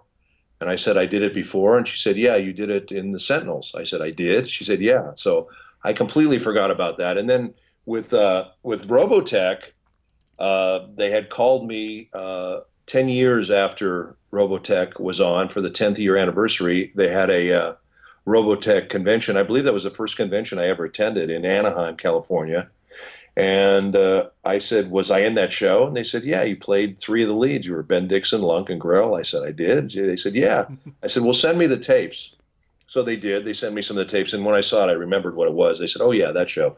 you know, I mean, because you know, we're just we go from show to show, and we go in, we read the scripts. We don't always get to see, you know, the the whole show or read the plots, and you know, it's it's. I had to kind of learn some of this stuff because you know you go to conventions and the fans are so into these shows and they want to know what's going on with the stuff, and you know, oftentimes we just don't really know unless I'm directing a show. Then I know what's going on with the show because I'm in it from the beginning to the end, but if I'm doing a character in a show, I don't always know what the plot points are. I don't know I always know who the other characters are. I you know I go in and I do my bit, and then I leave. You know, and hopefully I get a check. uh, I, I I've been on the receiving end of that where it's like I, I don't remember what I worked on. you have to like look back sometimes and remember like oh yeah I did that. You know when what like do you ever I, I have I've I'm new in this industry. I, am not an actor, but I, I do a lot of production work, and I've had the experience so many times where it's like, I see a commercial on TV that I did and be like, oh yeah, I did that. Yeah. Have you ever? Have you? I'm sure you've had that happen to you. Yeah, it does happen sometimes. And you know, the, getting back to that uh, Robotech thing again, you know, um, I went to that, and first of all, it was crazy because they treated us like we were the Beatles, which was unbelievable. And then they would, uh, you know, we somebody asked me when I was on stage, well, what's some of the other stuff you, you've been in? And at the time, because I hadn't really done the convention circuit, so I really didn't really uh, know what was expected of me. So I didn't know a lot of the stuff, and I didn't know a lot of the, you know, I didn't remember a lot of. Now I write everything down, so I have it. But back then I didn't, and uh, you know, I just didn't really remember a lot of it. And then somebody in the back of the room stood up and started reciting like every show I was in, and what character I did, and I was like, that kind of blew me away. I'm going, wow, that guy, he's either a stalker or he's got way too much time on his hands. So I thought that was, I thought that was pretty amazing and impressive. And uh, you know, so I mean, I got that the uh, you know the people that go to the conventions really want to uh, to get involved with you on these on these shows and things that you're involved with. So I, I started to do a lot more research and get a little, you know, try to remember a lot of this stuff. So when I go to these things, I don't just say I don't know or I don't remember because nobody wants to hear that as a response, you know. Um, now let's actually turn a little bit to Lupin the Third. You've played pretty much every single character, but in in the most recent one, Fujiko Mine, uh, you played Zenigata for the first time. Yes. And what was it like to approach yet another character in the in the Lupin the Third legacy? Well, that, that's another example of, of what I didn't remember because I, I had done uh, uh, Goemon in Castle Cagliostro for Carl Macek's company a long time ago, Streamline. And, uh, and, you know, I went in and did it, and I guess I forgot about it. And then uh, years later, they came to me to direct uh, the Lupin the Third series. And uh, we had cast pretty much everybody except for Jigen, and we could not find a Jigen. We had like 200 guys in; they were not happy with any of the Jigens. And finally, they said to me, "Richard, why don't you go in and read it?" And I did, and they loved it, and I was really glad they did because he's turned out to be one of my favorite characters that I've ever done, and uh, it, it, turned out to be a lot of fun. So I did that, and I directed a lot of the games and a lot, a lot more of the movies. And I think we were going to do. I mean, we started to do a whole other series when uh, Geneon went belly up, unfortunately, and we had to stop. But uh, we, we, did uh, over a hundred episodes of uh, Lupin the Third, and and then you know it, it, all kind of went away, and we all loved Lupin. We were big fans of the show as well, and so when this thing came up, I thought, wow, it'd be great if we could get the old team together, and then Funimation swooped it up, and uh, which I thought was very nice of them. They wanted to include me on some level. Well, Chris Sabat, who does uh, Jigen in the Green Coat series we did the red coat series. They did the green coat series, And of course, he wanted to play his character, and I can't blame him. Um, but he said to me, I really want you to be involved in this. Would you consider playing Inspector Zenigata? Now, Zenigata in our version of it was like this zany, crazy nutball character. And I said that to him, and I said, "Is that what you want?" And he said, "No, we we actually want you to because he's Zenigata in this this series is kind of uh, is kind of uh, mean. He's rough. He's a little crude. He's he's he's uh, you know he has sex with Fujiko, which that got me excited right there. and, and so I thought, wow, this is kind of interesting. You know, it was a kind of a different slant on the character. It was kind of a reboot, and they kind of made the character a lot more real and a lot more, uh, you know, gritty. And I thought, well, that might be fun to do that. So, you know, so so far I played uh, Jigen and Goemon and Zenigata. Now all I have to play is Lupin and Fujiko, and I'll have done the entire cast. Um, I'm pretty sure it's going to happen one of these days. Just going to end up somehow. I'm working on my Fujiko actually.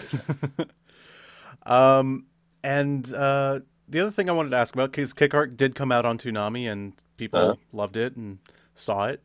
Uh, but they saw the professional dub. What they maybe didn't see on the Blu-ray is the fan dub, which I actually saw, and it's it's nice. It's very good. I, I was wondering because you directed that dub, if I'm not mistaken, the fan I- version, uh, or both. I did. They they, you know, it was uh, it was an interesting project to say the least. We uh, we had to do everything in one day, so it was uh, it was a lot to do in one day, and uh, and we had, of course, we had the uh, the artist, uh, uh, director, writer there, and we had uh, the producers there, and we had all these other people there, and it was just it was a very difficult day. But uh, you know, we we sailed through it pretty quickly with the professionals, and we went in with the fan dub and uh, and I have to say these guys, you know, they were they were really watching us, and they really knew where a lot of the beats came, and they, you know, they really were uh, emulating, you know, the the way we were doing it, and I just thought, wow, these guys were really they were really uh, cued into uh, what what was happening, and I thought, you know, for people that really weren't professional voice people, they they went in and did a great job. So uh, it was a it was uh, interesting working with them, and uh, you know, they they really you know, gave it their all, and I thought they did a nice job, and uh, you know, and it all worked out pretty well, I think. Alrighty. And um, now, what was the other thing we got to ask about? I believe you directed Injustice for Warner Brothers, uh, if I'm not mistaken. I, no, I, I didn't. I did not in, uh, direct Injustice. I played the Joker in Injustice. Uh, I did the voice of the Joker in that, and that won a Fighting Game of the Year.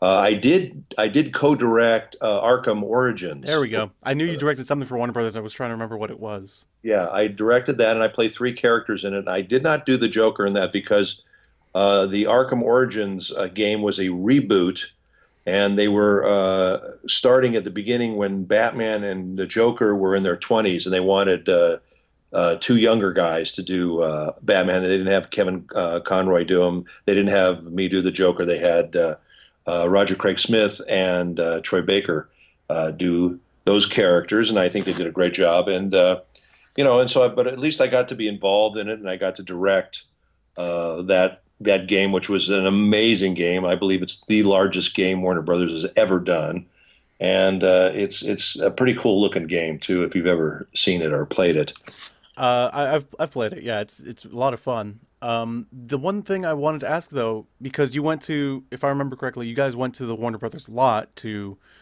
record that all the dialogue for the game. What's it like to That's go true. onto a um, studio lot versus some of the maybe smaller ADR studios? What did you notice? Well, uh, it, it wasn't weird for me because you know I'm an actor and I've I've worked on that lot many many many times doing show TV shows movies.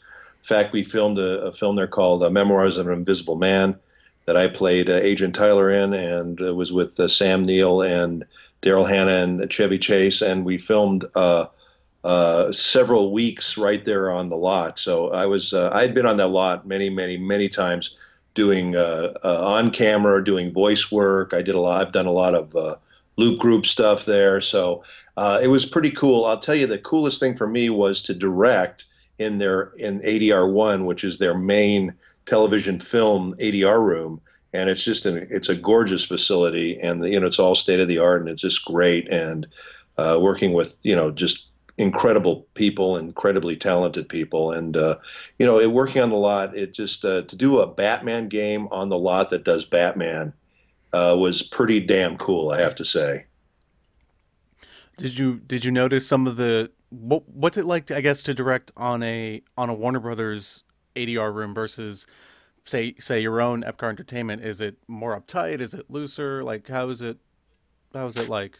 Um, no, we have, you know, when I'm directing, we always have fun. It doesn't matter where we are. You know, we always have, we always have a lot of laughs and we always enjoy ourselves. And, and that's not just because I like to have fun, which I do, but that's because that's my style of directing. And my style of directing is to make the actor as comfortable as possible and to have fun so that they're going to give you the best performance they can do and be comfortable and feel relaxed enough to, you know, jump in and do what they do. There's, there's directors that yell at actors and all that does is tighten up your actor, and they're not going to give you a very good performance. So I, I, uh, my style of directing is just to you know have a lot of fun, and you know we discuss stuff and get into the context of what's going on in the moment, and uh, but the important thing is to to you know really get into these characters and have fun and enjoy it, and uh, you know, and that's what that's what we do when we get in there, and uh, we have a, we had a great time there. We have a great time wherever we work. There's some there's some wonderful independent studios that I've I've directed in and voiced in, and then there's some great ones. And you know, I've I've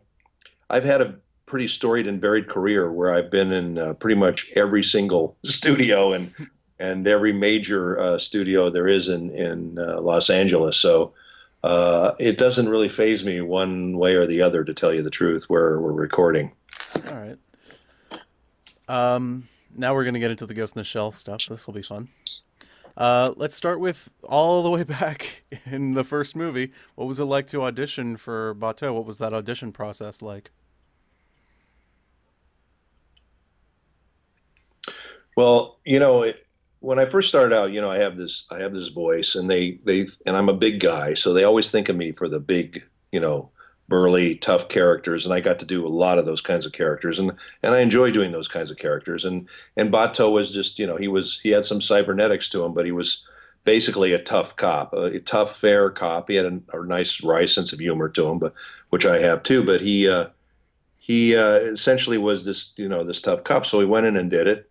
And I just, I absolutely loved the movie. I thought, wow, this is something really interesting and unique and different and because it wasn't just a cop shoot 'em up, there was all these different uh, psychological levels to it, and uh, you know that that to me made it a cut above.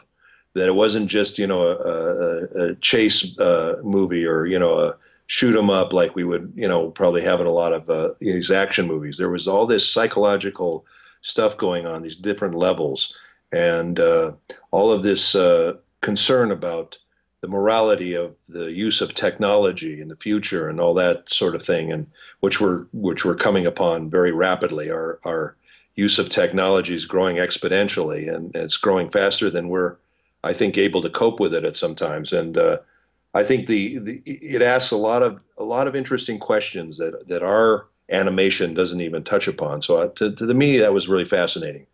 Now, I love doing it, and that turned out to be the biggest selling video of the year, the year it came out. Right. That was back in, that was Billboard's number one video in 1996, I believe. Yeah. It was in 1996. It was number one. And uh, that kind of blew me away. So uh, a few years later, they called me up and they said, Hey, we have this series, Ghost in the Shell. Remember you did the movie? I said, Yeah. And I thought, Oh, great. They're going to bring me in and I'm going to do the series. They said, Yeah, we'd like you to come in and audition for the series. And I thought, what? You want me to audition for the series? They said, yeah. I said, okay.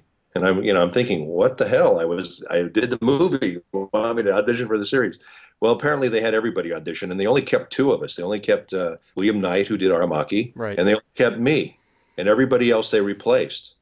So uh, I was very, very happy that I got to uh, stick with the show because I loved the show, and the series was just wonderful, and uh, got to do a lot of uh, a lot of different stuff with hit with this character and uh, do do different games and then you know eventually went on to direct and write and do Batou in uh, Innocence uh, Ghost in the Shell two. Uh, so yeah, it's it's turned out to be an amazing an amazing uh, character for me, Batou. Now going into standalone complex, you're coming off the movie um, and, and the previous video game with uh, Mimi Woods and Christopher Joyce and the rest of the cast. Uh, what's it What's it like being you know kind of the veteran along with William Knight in in the booth with Standalone Complex? I mean, Kevin Seymour, who who directed the first movie and directed the series, Mhm. is is also returning, and I, I know you don't see a lot of the actors um, in the booth if ever, but you know, was there a sense? Did you ever hear from like maybe Crispin or or Mary trying to ask you questions about the show or anything like that? No, they they you know they jumped in seamlessly. They did uh, they did an amazing job, and I I think that uh, I think the uh, standalone complex cast was was right on. I, I think they were a great cast, and uh, uh, you know I was I was just really happy to be part of it. I think uh, you know once I auditioned with everybody, I think they realized that I sounded a lot like the guy in the movie, so they hired me to do it, uh, do the series. But uh, but it all worked out, and I was really really happy to be part of it. It was a very very very cool uh, cool uh, character to be part of. Now, the the Batou in the movies and Standalone Complex are completely different characters, basically, or or are technically are different characters. Uh, but Well, which, which? Sorry, go ahead.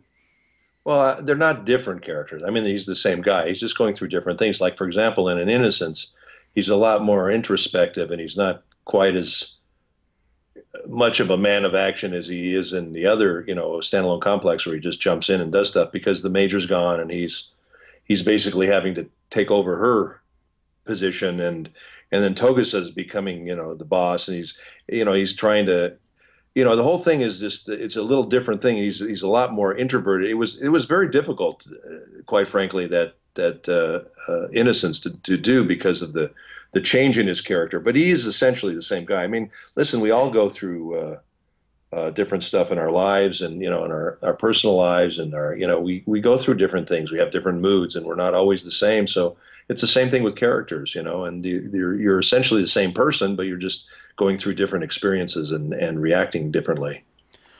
But with um, you know, Oshii's take on Batou and and Kenji Kamiyama, the director of Standalone Complex's take on Batou, they're both very different. Um, yeah that's And uh, I'm, I'm just wondering from from an actor's perspective, uh, wh- which one did you happen to, I guess, relate more to, or, or you know, maybe like better? I don't know if you could pick between the two, but you know, which one did you did you gravitate more towards? Well, I like the uh, I like the first movie uh, the best, to be honest with you. The I the series I liked. I thought he get he got a little goofy at times for me, and uh, and I and I felt like they really wanted to play up that goofiness, and uh, I didn't really see him being all that goofy. You know, I, I I saw him as being a kind of a tough, no nonsense cop, and that's you know that was one of the nice things for me. And uh, and uh, listen, I love I love Kevin. He was great, and he was the one that got me into into this show. Uh, but uh, you know, we didn't always agree on uh, on everything when it came to uh, the way he directed me to do this character. Now, Kevin uh, was, I think, his whole thing was he wanted to be as true to the original as possible, and and that's fine. And there's there's that school of thought, and then there, there's another school of thought that we're doing it in English. Let's make it, you know, more uh, user friendly to the audience that's going to be seeing it in English, and that's kind of where I was coming from with this stuff. So um, I when I did my version of it in the Innocence, I I gave him a little bit of a sense of humor, not a goofy sense of humor, but a real dry sense of humor that a that a cop that had seen a lot of crap would have just to stay, you know, sane in this kind of a world. And uh, you know, and I I thought it worked really well, and it, it was a very it was a tough challenge for me to do innocence because it's all in parables and it's all in uh, sayings and it's so to try to make that sound like natural dialogue was really a challenge without changing it. And uh, you know that was a, that was very tough. That was a very very tough thing to do. But I, I think it came out pretty well when all was said and done. And then later on they they went and uh, they had uh, the uh, the uh, Bandai guys do a version they decided they wanted to have a North American version after we had already done the UK version, and uh, and they even even the manga UK said, why don't you just use Epcar's tracks? And they said, no, we want to do our own thing. So they had the uh, the the Gits group get back together, and uh, uh, Mary uh, Claypool wrote the script, and we redid it again. And they had me back come back as uh, Batou, and I did the same movie with a little different script, and uh, it was uh, it was bizarre, but uh, I'm going well. I'm still playing Batou, so I enjoy it. Now, you, you we've brought up directing. Uh, you're obviously done a lot of directing. Uh, but when did you first learn to direct? As I, if I'm not mistaken, I believe you you first started acting. And when did you get into directing, and, and what do you like about it? Um, well, you know, I got into uh, directing a lot of this stuff uh, pretty much the way I got into doing voice work, which was basically uh, Ellen was uh, my wife, Ellen Stern, who was my girlfriend at the time, had done this movie. And they had done another film, and they didn't like the actors in it, and they wanted to replace the uh, dialogue in the movie. And she said to them, Can I bring my boyfriend to the audition? They said, Yeah. And I went in there, and the guy said, Have you done this before? And I said, uh, Sure, I've done it a million times, and I'd never done it before in my life. And I went in there, and I was, you know, I'm also a drummer, and there's a lot of rhythm to dubbing. So I used my, uh, my drumming and my acting together, and I and I nailed it, and I got into the rhythm of it, and it, to to me it made a lot of sense, and I took to it to like a duck to water, and uh, that's how I started doing the voice work. And they started hiring me for a bunch of stuff. And from that, I got Robotech. Well, with the directing, I was doing a lot of voice work. And then the studio approached me, and they had this one project that nobody wanted to touch. It was a an animated feature from Hungary called Captain Schnauzer. It's a it's a beautiful cartoon. It looks like I mean it looked like Disney at the time. It was really beautiful, but it was all about the economic situation in Hungary, and nobody wanted to touch. It was very talky and very long and they said, uh, you know, would you consider writing and directing this? I said, sure. And they said, have you done this before? I said, oh, I've done it a million times. I've never did it before. But the thing is, I had directed plays and I had directed actors, so it wasn't that big of a stretch to me as far as I was concerned. And I'd done a lot of voice work, so I knew how the uh, adaptation thing worked, and uh, I knew what I wanted. And I, you know, it just it was a really good fit for me, and it worked out really well. And from that, I got a bunch of other uh, jobs. I got a series called uh, Swiss Family Robinson for the uh, Family Network and uh, Family Channel. I mean, and uh, that was like uh, just a bazillion episodes. And you know, you know, after doing this stuff for a long period of time, you just re- become really good at it. So I just uh, I kept getting projects, and they kept saying, "Yeah, we want that guy who did that." And, and then I started doing Academy Award winning films like Cinema Paradiso and you know, Fencing Master and uh, Eat, Drink, Man, Woman, and all these other movies, uh, Belle Epoque, and uh, started doing those. And I got a reputation for doing that, and people started bringing me their live action movies. And so I've been doing this a long, long time. And then from that, I became a uh, supervisor for DreamWorks and Universal Pictures, and they flew me all over the world, and I supervised our films into other languages and went everywhere. But it's it's been it's been pretty nutty. You know, and one getting back to uh, Ghost in the Shell real quickly, I just wanted to to add this to uh, people that may not know this, but you know, a lot of people ask me how I how I got the part of Ansem in Kingdom Hearts, and Billy Zane did the original uh, Kingdom Hearts. He did the first one, and then after that, uh, we're not sure if the uh, if Disney didn't want him, or if uh, he wasn't available, or didn't want to do it, or wanted too much money, or we're not really sure what happened. Uh, but what happened was uh, they wanted to replace him in the second one. And the Japanese clients, uh, who the producers in Japan, uh, said to the Disney people, "Who does the voice of Batou in America?" Because the guy who does the voice of Batou in Japan does the voice of Ansem in Kingdom Hearts. So they said Richard Epcar. So they cast me sight unseen and just put me into it, uh, into this thing. And uh, I mean, that was I can count that on my, on one hand how many times I've been, you know, cast in a in a part without having to audition. So that was really a, a nice a nice uh, benefit from being in Ghost in the Shell. Now, um, when you when you started doing Innocence uh, for Manga UK, did you? Mm-hmm. I mean, obviously at this point you've worked with Kevin. Uh, he's directed you through I, like I think three adaptations of Ghost in the Shell at this point. Did you? Yeah did you pull elements from his style or did you want to just do this in your own way? Um, well, you know, as I said, I, I never really felt like I got to play Batou the way I wanted to play Batou, so that was a little frustrating for me. Uh, so I actually got the chance to do it. You know, it's kind of a long story how this whole thing came about, but uh, you know, it's uh, it's a miracle that it all came together and that it actually happened. And I, uh, I I would have been happy, you know, doing writing it or directing it or doing Batou in it, and I I wound up doing all three. So it, it turned out to be a good thing. Uh, they had uh, Kevin's company and uh, the uh, uh, who was it? Uh, I'm trying to Zero Limit, I believe, was a company in town that that did it. They had bid on doing uh, Innocence, and for some reason uh, they didn't. I guess their bid was too high or something, and they didn't want to do it. So what happened was it was kind of a fluke because I mean I was not going to try to go around them and steal the job from them. I would never do that. I think that's really bad form for anyone to do that sort of thing. But what happened was uh, I was in I was in London appearing at uh, London Comic Con, and I was approached by Mama uh, by Manga UK, and they they basically came up to me and they said, "Hey, you uh, you have your own dubbing company, don't you?" I said, "Yeah, I do. It's called Epcar Entertainment." And they said, "Well, we would like you to bid on Innocence because we want to have an English version." Because what happened was DreamWorks owned the rights, and uh, they released it with the subtitles and they never released a dubbed version of it because I don't think they really knew what to do with it. And it was unfortunate that they had it. And They still have it. yeah, they, they still have it. It's unfortunate because they just really don't know what to do with it. And uh, I was trying to get a hold of them because I, as I mentioned earlier, I was a uh, I was a supervisor for them, and I thought that would give me some uh, clout with them. But I couldn't get through to talk to anybody.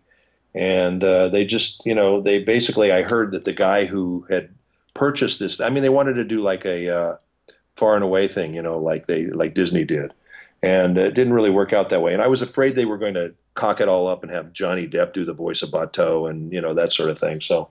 Um, they they basically didn't know what the hell to do with it, and they released it with the subtitles, and the subtitles were terrible because they weren't really w- well done, and they were basically describing the action as well as uh, you know the subtitles, which made it even more convoluted than it already is, and it's pretty convoluted to begin with. So uh, I was just very happy that uh, I was able to that they approached me and asked me if I could do it, and I said yes, and it worked out well, and we got a good dub of it, and and then uh, like I said, uh, several years later, they came back to. Uh, to uh, you know Bandai here came back and wanted to do a, a North American version of it, and so we did it again uh, with the Gits group, you know. And I, I actually used the same, pretty much the same cast for the for the principals, and then they they had different actors for the the little characters. Right. Um, now the other thing that I guess uh, we don't, I don't hear too much talk about on the Ghost in the Shell, you know, circuit is the Ghost in the Shell PlayStation One game. When you came back for that with the original cast from Ghost in the Shell the movie, uh, what, what was that like? Because it was very, you know, the style of that was very different. How did you approach Batou? Um, you know, I I pretty much uh, approached him the way I've always approached him is just a, a tough, no nonsense cop. You know, just and basically, you know, it is what it is. Whatever whatever situation he's in, that's pretty much the way it is. Um, that was a while ago that game, and I'm trying to re- even remember what that game was like. To tell you the truth, I, I don't remember it hardly. Um, I, I, think they kind of missed the boat on some of this stuff because I think Ghost in the Shell is such a great show, and to me, it would be so conducive to a game like Batman. I mean, you know, Batman's such a great character, but you could have you know the Major and Batou in these games, and it could be very similar kind of a thing. You know, you could choose the different uh, characters you would want to play the game, and you know, go through these different uh, levels and things. I think it would be very, it would behoove somebody to come up with a game like that because I think it would be, uh, uh you know, terrific. Uh, you know, especially with all these different uh, superhero games they're coming up with now. Um, I think it would be great, but I, you know, the I don't remember the game that much to be honest with you. I know every every once in a while we would do some series and there would be some games attached, and we do some of the games. You know, the thing in in Japan is very different the uh, business model than it is here in America. Like for example, in America, if Warner Brothers owns Batman, they own it for everything. They own it for television, for film, for whatever Batman's involved in. It's owned by Warner Brothers. In uh, Japan one company may own a character in, in on a TV series. One one company may own that character in the movies. One company may own that character to do the, the manga or the comic books or the you know the print work or the the games. So you have separate companies that own these characters for different things. And oftentimes, like for example, we did uh, uh, the Dragon movie, a Dragon game. I'm trying to remember Blue Blue Dragon we directed Blue Dragon, uh, and they came. There another company owned the rights for that for a series, and they came in and did the series with a completely different cast, even different names on some of the characters that were the same characters. Oh yeah, I remember this. and I just and I don't understand that. I to me it makes me a little nuts because I would think even if you're a different company, you would kind of want the continuity of the same characters, but they they they approach it a little differently than we do, and uh, you know, so that's kind of what happens sometimes with some of that stuff. I want to say that was one of the ones they did the games in L.A. and then they took the took the show to Canada. I might be wrong on that one, but I know that similar situation actually happened to Ghost in the Shell, where they took two of the compilation movies to Canada instead of having you guys come back. Well, yeah, I was very upset about that because I told them, you know, I said, my, whatever you're, whatever, I said, why are you doing it, first of all? And they said, well, for money, it's cheaper. I said, I said, I'll tell you what, I will match whatever price they're giving you and we'll do it here. And they still wouldn't do it. And that really pissed me off. And a lot of the fans did not like the, uh, those versions. And, and apparently they were like trying to sound like us, which I think is kind of ridiculous. It's like, why don't you just have the people that do the voices do you know, why are you trying to have somebody sound like somebody? First of all, to me as a director, that's the worst thing in the world for somebody to say to you, I want you to sound like so and so doing this character. You know, no, you don't want to do that. You want to be doing the character. You don't want to be like, for example, I'm not I'm not trying to be Mark Hamill doing the Joker. I'm doing the Joker. You know what I mean? Right. And I would never try to be another actor trying to be a character. That doesn't make any sense at all. You know? You have to make that character your own. Otherwise, it's not organic, and it just doesn't really. I don't think it plays. It doesn't work. So now, yeah, that, um, sorry, that was. A, no, that was just a weird. It was a weird deal. Yeah, that was. It's not a good. And, uh, there was a was a, a, thing I was on Xenosaga that I did the games on, and I played Ziggurat Eight on that, and I love that, and I really wanted to be part of that, and then they they got the series in Texas again, and they recast everybody, and and it was the same deal, you know. And I was uh, I was sad about that because I would have loved to have done that character in the series, but it didn't it didn't pan out, unfortunately. Now, um, I I maybe this is a question you can answer, maybe it's not, but uh, and manga both had in hand in the in the franchise. I mean, manga owns a lot of rights to it, and so does Bandai. Um, what was it like to work with those two companies on this show? Like, you know, you have manga on one side and you have Bandai on the other. Was did you notice anything like about their uh, their management techniques that that was different or conflicted or whatever? No, I really didn't. I mean, I didn't have much to do with them, to be honest with you. Uh, I am. Uh, uh, you know, honestly, I was unhappy with Bandai because they took the show to Canada, and uh, I thought that was kind of a slap in the face to us, and uh, I didn't appreciate it, so I wasn't happy about that. But uh, um, I mean, I, I didn't really have much interface with them as a company or with uh, with manga. I mean, I I I work with Manga UK. I know them better, and I work with their people in London and they're terrific, and I, I like them very, very much. You know, I have nothing but nice things to say about them, uh, and they are uh, very supportive of the show, and and they're big fans of the show. So you know, that was really kind of a nice thing. I, you know, I'm not not saying that Bandai wasn't uh, wasn't fans of the show, but uh, I just I thought that last thing, and I realized they were having, you know, money issues. But like I said, I was I was offering to do it at the same price, so it's kind of a you know a moot point as far as that goes. You know, uh, and I was I was very disappointed in them for doing that. Uh, you know, there's just you know it, the problem with a, a, lot of this, this stuff in this business. There's just no loyalty, and people just don't care. And you know, I, I understand it's a business and it's about making money, and that's fine. But uh, at some point, you know, you have to be supportive of your product, and I think and uh, and I think the fans appreciate it. I think the fans probably would have bought more of those those shows, those compilation shows, had they had the actual uh, voice actors in them. I, and I, you know, I, you know, I go to a lot of conventions, and I hear that a lot of times from the uh, from the people in the at the conventions that they're just not not very good. And it was disappointing. They thought it was going to be Mary and I and William Knight, and it wasn't. You know, so uh, I can see how that's uh, it can be disappointing. Now, um, we're gonna get into Kevin Seymour here uh, a little bit more in depth. Um, when did you actually first meet Kevin? Um, that's a good question. I think I did. Uh, I think I did a few shows for him before uh, Ghost in the Shell actually happened. I did some. Uh, Kevin's kind of responsible for bringing a lot of the the uh, uh, uh, anime to America. He's he's the you know he was he lived in Japan for a long time. He got to know these guys, and he got to, I guess he was good friends with Oshii, and uh, they uh, they communicated you know together, and uh, so he was he was because of him and his his uh, connection.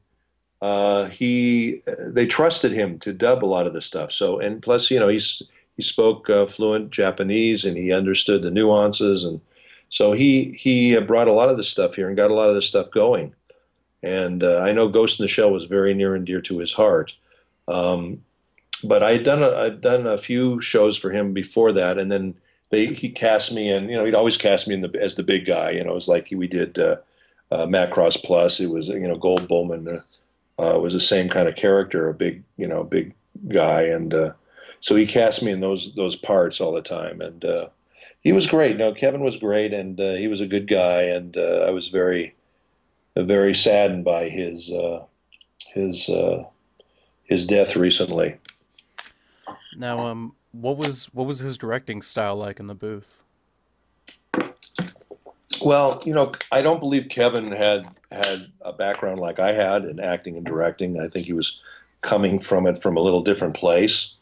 Uh, but you know, he was good. I mean, he knew what he wanted, and uh, he was very, very particular about the way a certain line should be delivered. And um, there wasn't a lot of uh, joking when you were working with Kevin. He was very serious for the most part.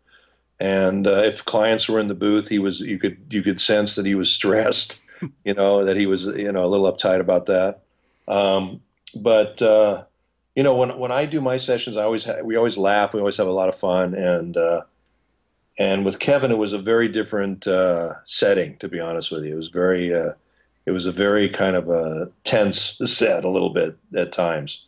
So, but you know, listen, I, I always enjoyed working with him. He was a good guy, and uh, you just knew with Kevin, you'd go in and you'd do the stuff, and and that was it. You weren't you weren't there to screw around. You weren't there to you know have fun or do whatever. You just were in to go in, do your thing, and get out. Now, uh, did you meet with him outside of the booth? What was he like? You know, just out and about.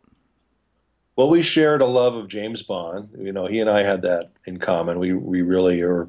He and I together were big, huge Bond fans. So we were always uh, talking about Bond and that sort of thing. And uh, and we both liked uh, you know uh, spy you know stories and things like that. So we would you know we were always talking about that uh, and things we grew up uh, you know, like Man from Uncle and that sort of thing that we grew up together watching, and we talk about that sort of stuff. Uh, he was really into that, and you know, he uh, he made this compilation uh, uh, CD for his friends, and he gave me one of these things, and uh it basically was a bunch of uh songs from different uh spy shows. It was kind of fun, and uh you know, he was he was good. He was not uh, he was not overly social, to be honest with you. He was not. Uh, uh, uh you know, he wasn't. He, he was a little shy, I think, uh, socially, and he, you know, he. I always I didn't have a problem with him at all. Ever, you know, seeing him. I know a lot of people said, "Oh, he doesn't he doesn't really talk to me or whatever," but I just think he was he wasn't uh, I think he was kind of really an introspective kind of guy. He was very, very bright, and uh, and uh, you know, he he just I think he he analyzed things a lot, you know, and he was very uh, uh, internal about things. So, uh, but you know, he was he was like I say, when I saw him, he, he was always warm and nice, and I I never had any problems with him. We we worked well together, and he cast me in a lot of stuff, and I have him to thank for making me Batou. So. I'm very grateful for that. Um, but uh, yeah, it uh, you know you you come across a lot of people in this business, and uh, you know uh, some of them don't uh, don't last as long as you do, unfortunately, and you know and that's kind of the nature of the beast, I guess.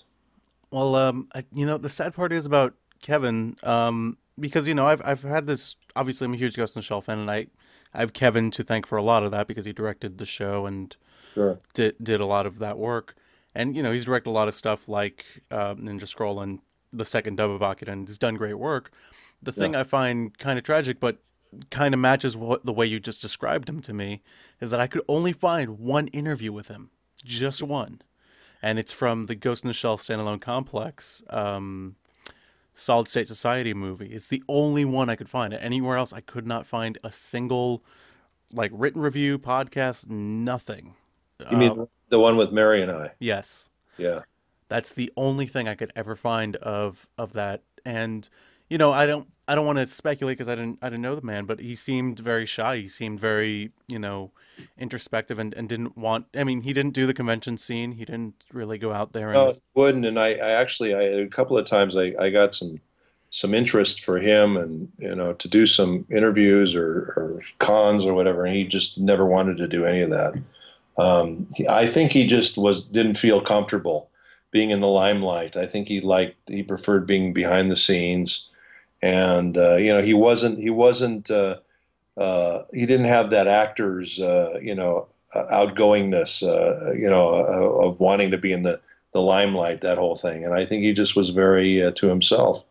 Um, but you know, which doesn't doesn't mean that he wasn't friendly or, or nice when you talked to him. He was, but you know, he just I think he, I don't think he liked to be in large crowds. I don't think he wanted to talk to a bunch of people. And and yeah, I think you're right about the uh, the interview thing. I think that was probably the only interview he ever did.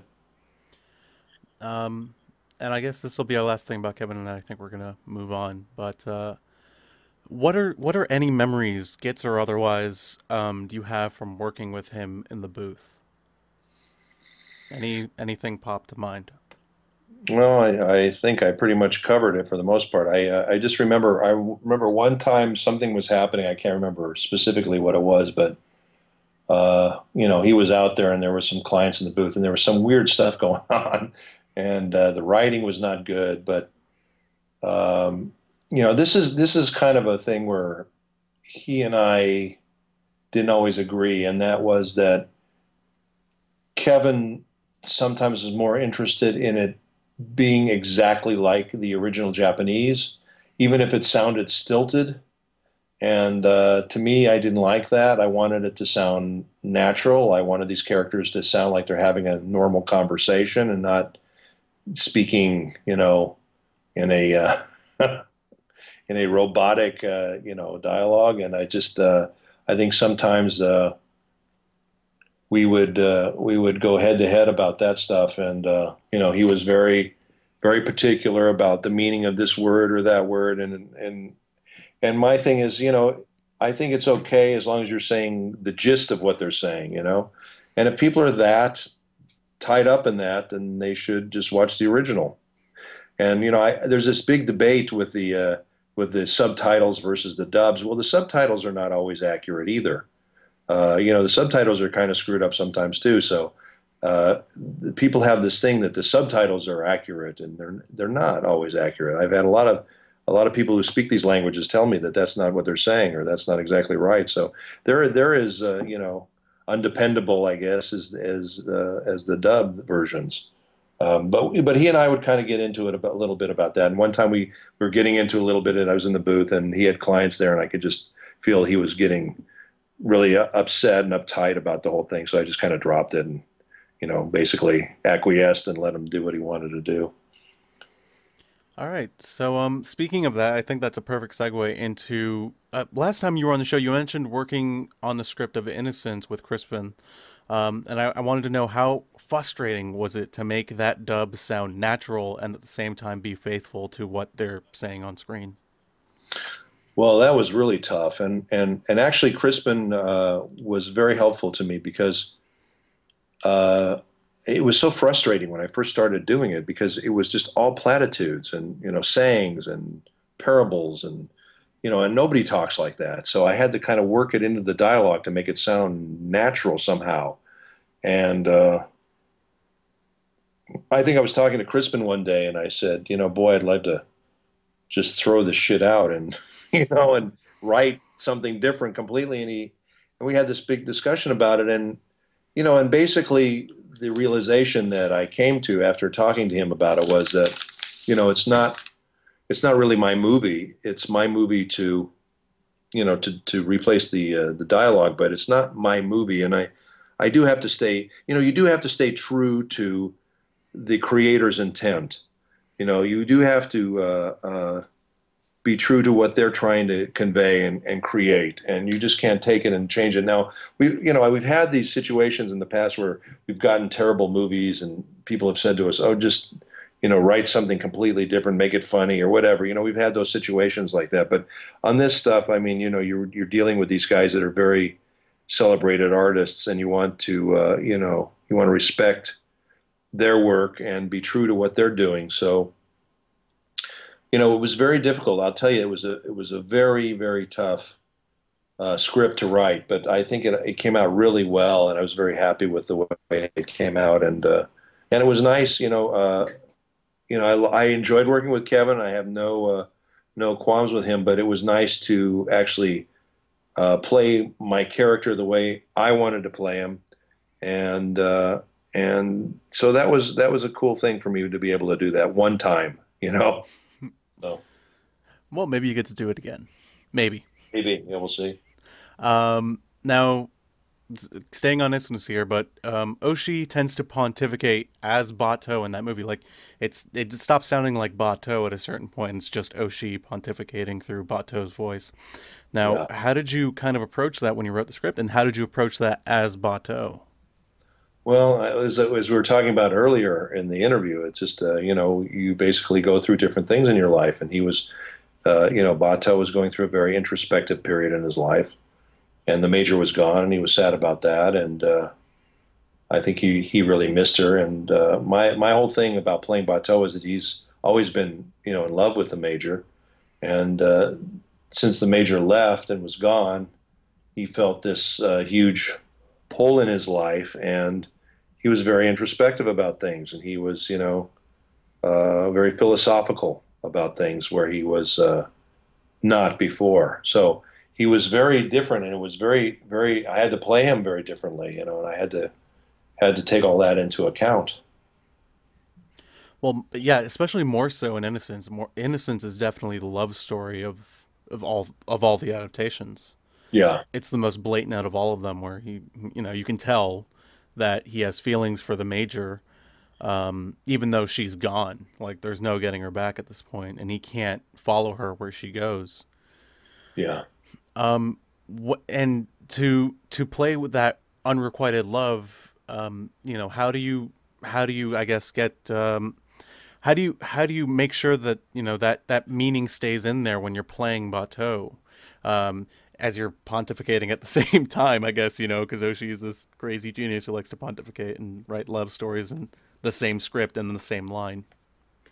Yeah, well, whatever you know, whatever you're saying, you just have to make it work. You have to just uh, to uh, believe it and just you know say it and jump in with both feet. You know. Now, the other thing you you did do on this film is obviously direct it, but I, I've always wondered how difficult it is for an actor to direct himself.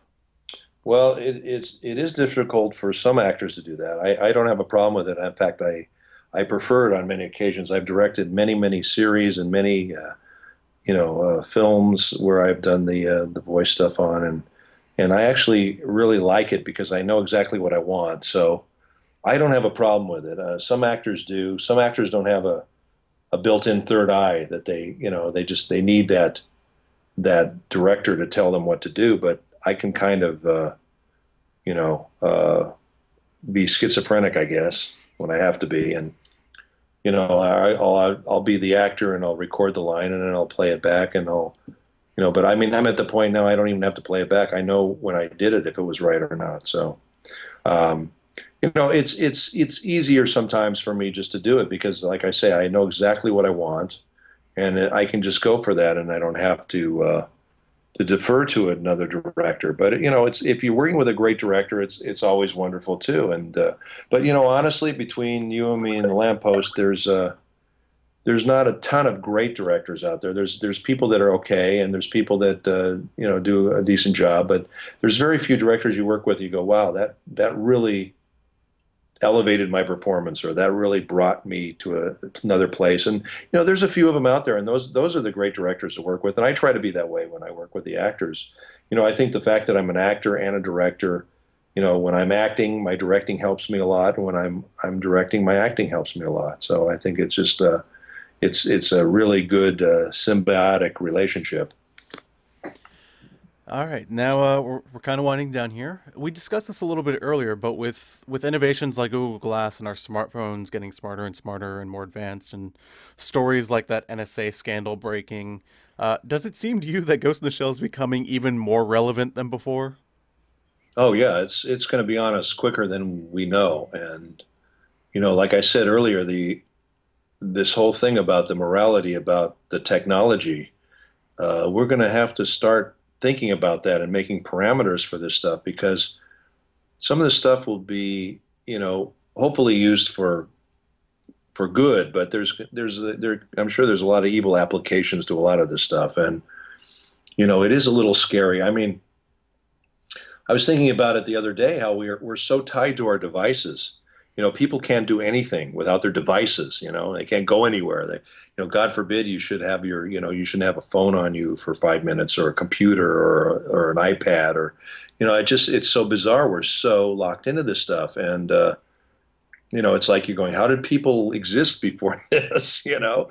And uh, i just think it's going to get worse. And i think it's going to be we are going to see we're going to start seeing things being uh, you know implemented into our bodies. And we are going to see things that are going to be you know parts that are going to be you know changed for i mean we're already seeing that we're already seeing artificial hearts and art you know we're already seeing all that stuff and i think if there was a way to connect your mind to the internet or whatever i think they would they would want to do that at some point so I, like i say i think there's there's good applications for that and then there's there's also bad applications for that and i think that that's a little frightening. I mean, you could have somebody control everybody. You know, they could hack into everybody's mind and control them, and that would be a terrible thing. And you know, I mean, so all the all the the benefits that that could go with that would go out the window if everybody you know had no will any longer. You know, because they're controlled by the the government or whoever is controlling it. You know, so I mean, it's a little frightening.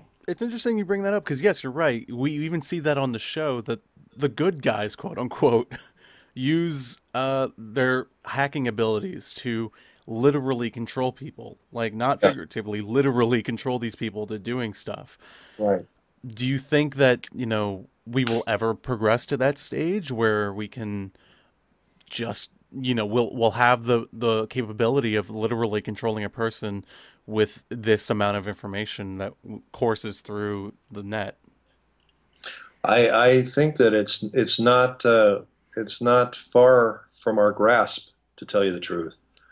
I think that within the next, uh, you know, so many years, I think they're going to have the technology to uh, do all sorts of things that are are to have the potential to be wonderful or very frightening.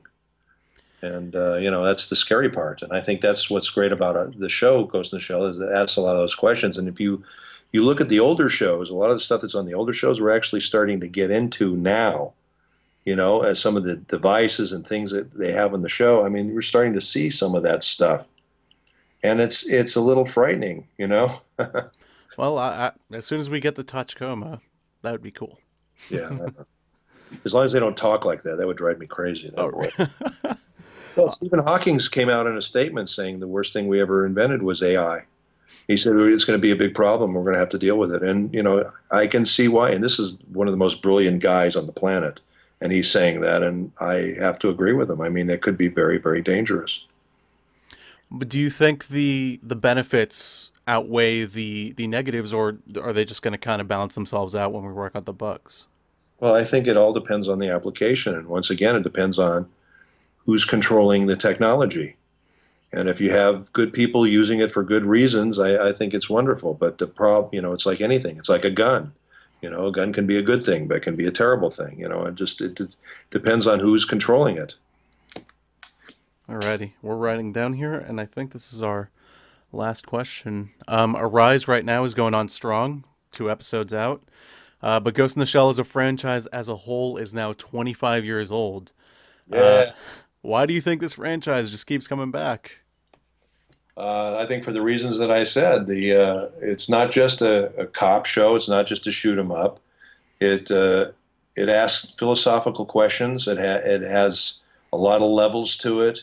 It it pushes the envelope. It it takes you places that uh, you know Western animation does not. It's uh, you know it's very very interesting and uh, and thought provoking, and I think that uh, people enjoy that, and I think that that's what keeps bringing them back. Now, um, last thing, where after Arise, do you think where do you think the franchise can go from here? Where we're getting to the point where Ghost in the Shell is almost reality. Yeah. Do you think the Well, I think Sorry, go ahead. Uh, I, I, well, they, you know, they keep talking about this live action movie that they want to do, and I think that would be awesome if they did that. You know, provided, of course, they have me starring as Batou. Otherwise, I'll hate them forever. Actually, that would be But, uh, ki- like no joking aside here. You could But probably uh, play yeah, a live no, I, action w- uh, Batou. I would be curious to see what uh, a live action. No joking aside here, I'm serious. You could actually probably play the live action Batou. I I really want to see you with those eyes. I absolutely could. You've got the stature for it. I don't see why not. I would absolutely. I would pump up like crazy too to do it. So, so if you're listening out there, Steven Spielberg, I'm available. And this is again at DreamWorks, so hopefully they won't screw up the subtitles. Yeah, they probably will. Um, last but I guess last but not least, but um, obviously we don't.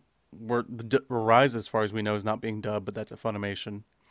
Um, I, this is something I came up with the other day, and I've been saving it for the interview. Um, and I think this is very important. You know, whether or not the Ghost in the Shell cast come back, and uh, let me throw this in there. I want the Ghost in the Shell standalone complex cast to come back, but even if they don't, I think that you know this franchise would not be as successful as it is without M- Mr. Kevin Seymour. Yeah. And I think that whether or not the cast comes back, and I hope they do, Funimation, if you are listening, I believe you should dedicate the English dub to Kevin Seymour. Because there is no franchise here in the United States without him. I just throw in a little credit in there. That would be a lovely thing to do, and I would agree with you. I think it's a it's a lovely idea, and I hope they honor that. That would be uh, there would be no Ghost in the Shell in America without Kevin Seymour. That's true. All right, now without further ado, thank you, Richard, for taking the time out of your busy schedule on this Sunday evening to be with us. I'm going to go celebrate my birthday dinner right now. So um, Happy I- birthday. Thank you. Yours Thank is you. very close to mine. Yours was on Tuesday. It was April 29th, and uh, but we were we were waiting for everyone to be in town to uh, to go. So we're gonna we're gonna go uh, have dinner uh, with the family, which will be nice. My son's in town. I have my my son, my daughter, my wife, and I, and my son's fiance. So it'll be a wonderful uh, wonderful evening. We're looking forward to it. All right. Happy birthday. Thank, Thank you. you. And good night. Good night. Thank you. Follow me.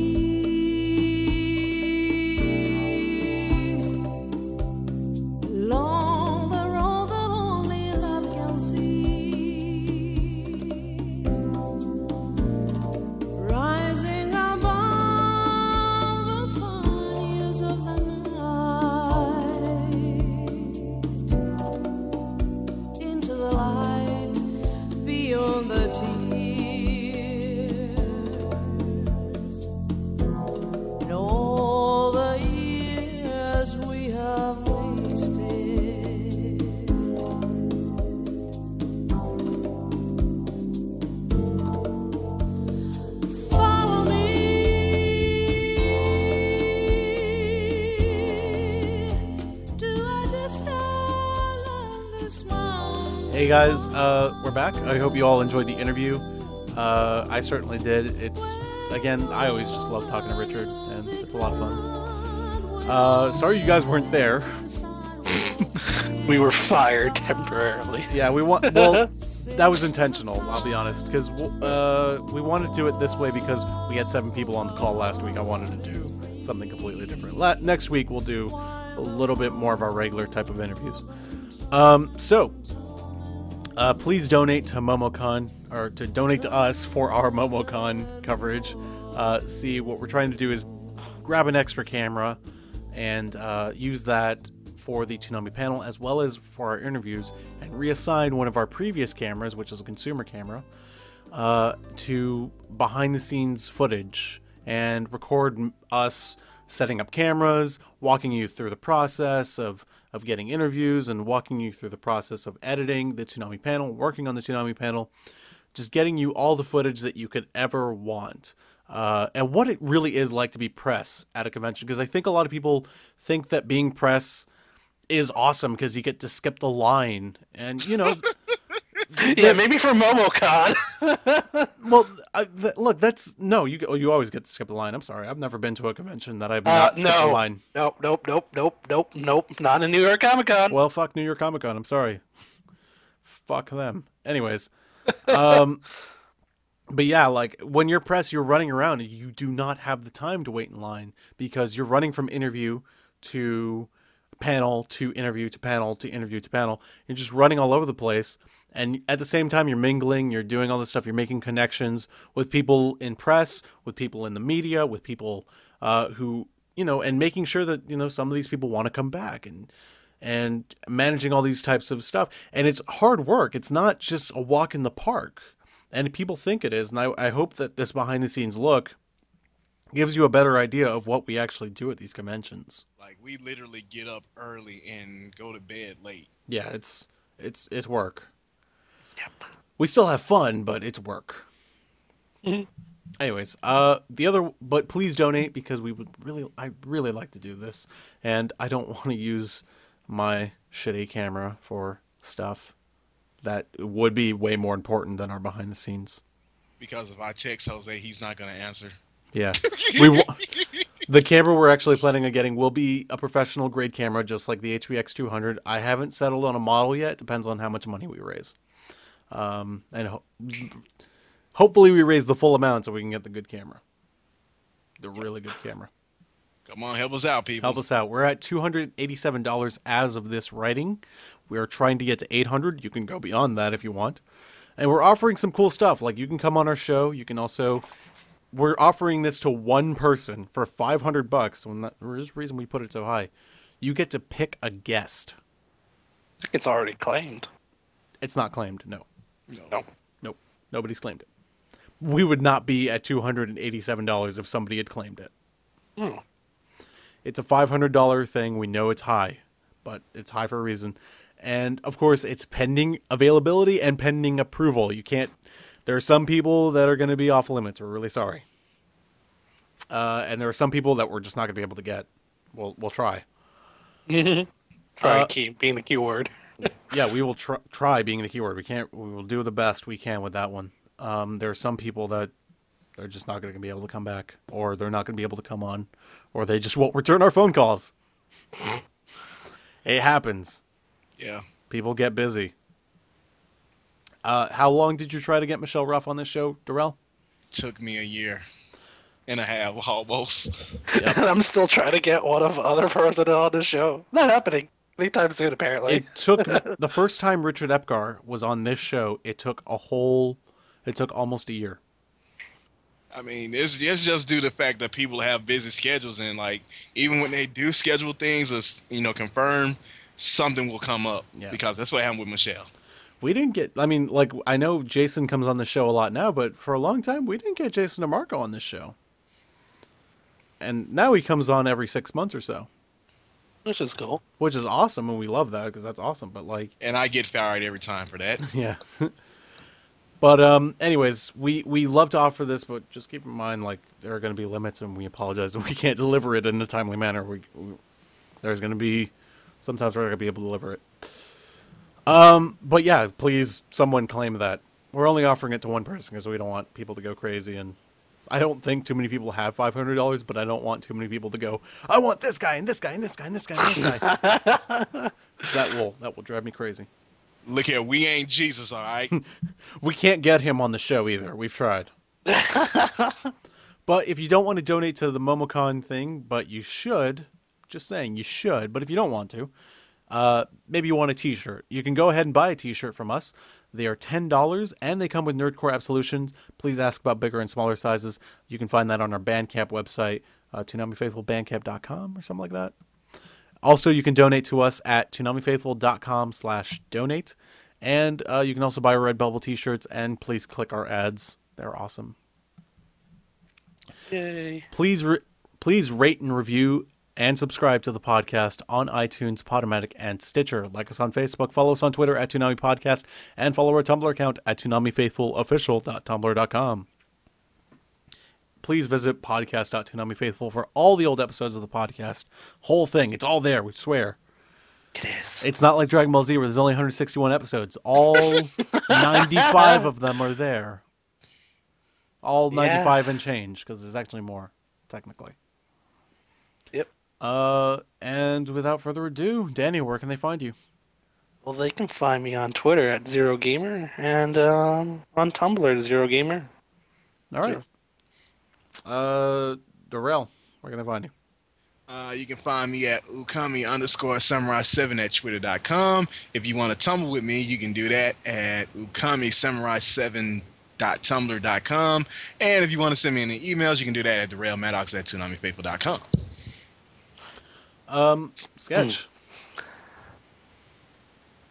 You can follow me on Twitter at Sketch1984. I'm also on Tumblr, sketch1984.tumblr.com. Ask me any questions at ask.fm backslash sketch1984 and send me emails at sketch at toonamifaithful.com. And last but not least, myself, you can find me at J E A R G U M E D O. That's J E Argumedo on Twitter. You can also find me on J E A R G U M E D O dot tumblr dot com for you Tumblr fanatics. You can also email me at J E A R G U M E D O dot tumblr. Uh, sorry, at toonamifaithful dot com. that is incorrect. Um, please also follow tu- at Toonami News. And without further ado, which I think is my new go-to phrase, I'm noticing. Peace or out. Deuces!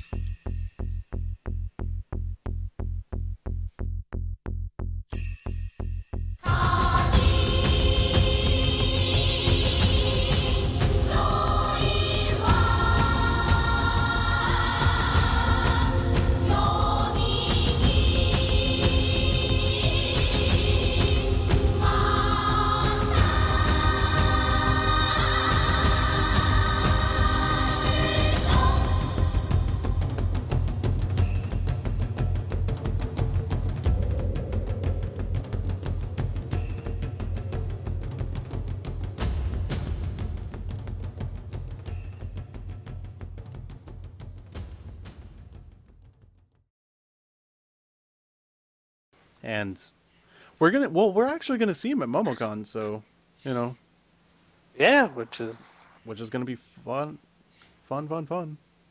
Yeah, you sound convinced of that right now. No, no, no. I am. I'm sorry. I'm just four Okay, days I have to our be- website anniversary too. no. I'm going to. Oh, I'm gonna. I'm gonna confess something right now. I was just checking my phone right now. It was Bryce. Sorry. I, I was. I was. I was sorry, guys. Oh, Uh, sorry for interrupting your important time with Bryce Papenbrook. I just, I just I got a message from him and it distracted me. I'm like, uh, speak of the fucking devil. Anyways, Uh, no, speak of the devil's son. oh, speak of. Uh, Ah. yes.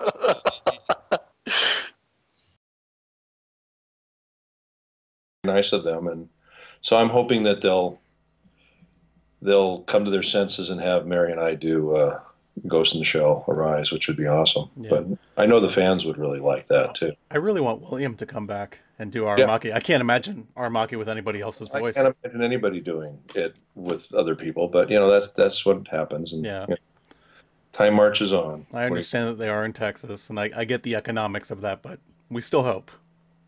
well you know worst comes to worst they could you know they could fly their guy out here and record it here you know Yeah. i mean that would make more sense Or really have you direct it? It's not like you haven't done it before.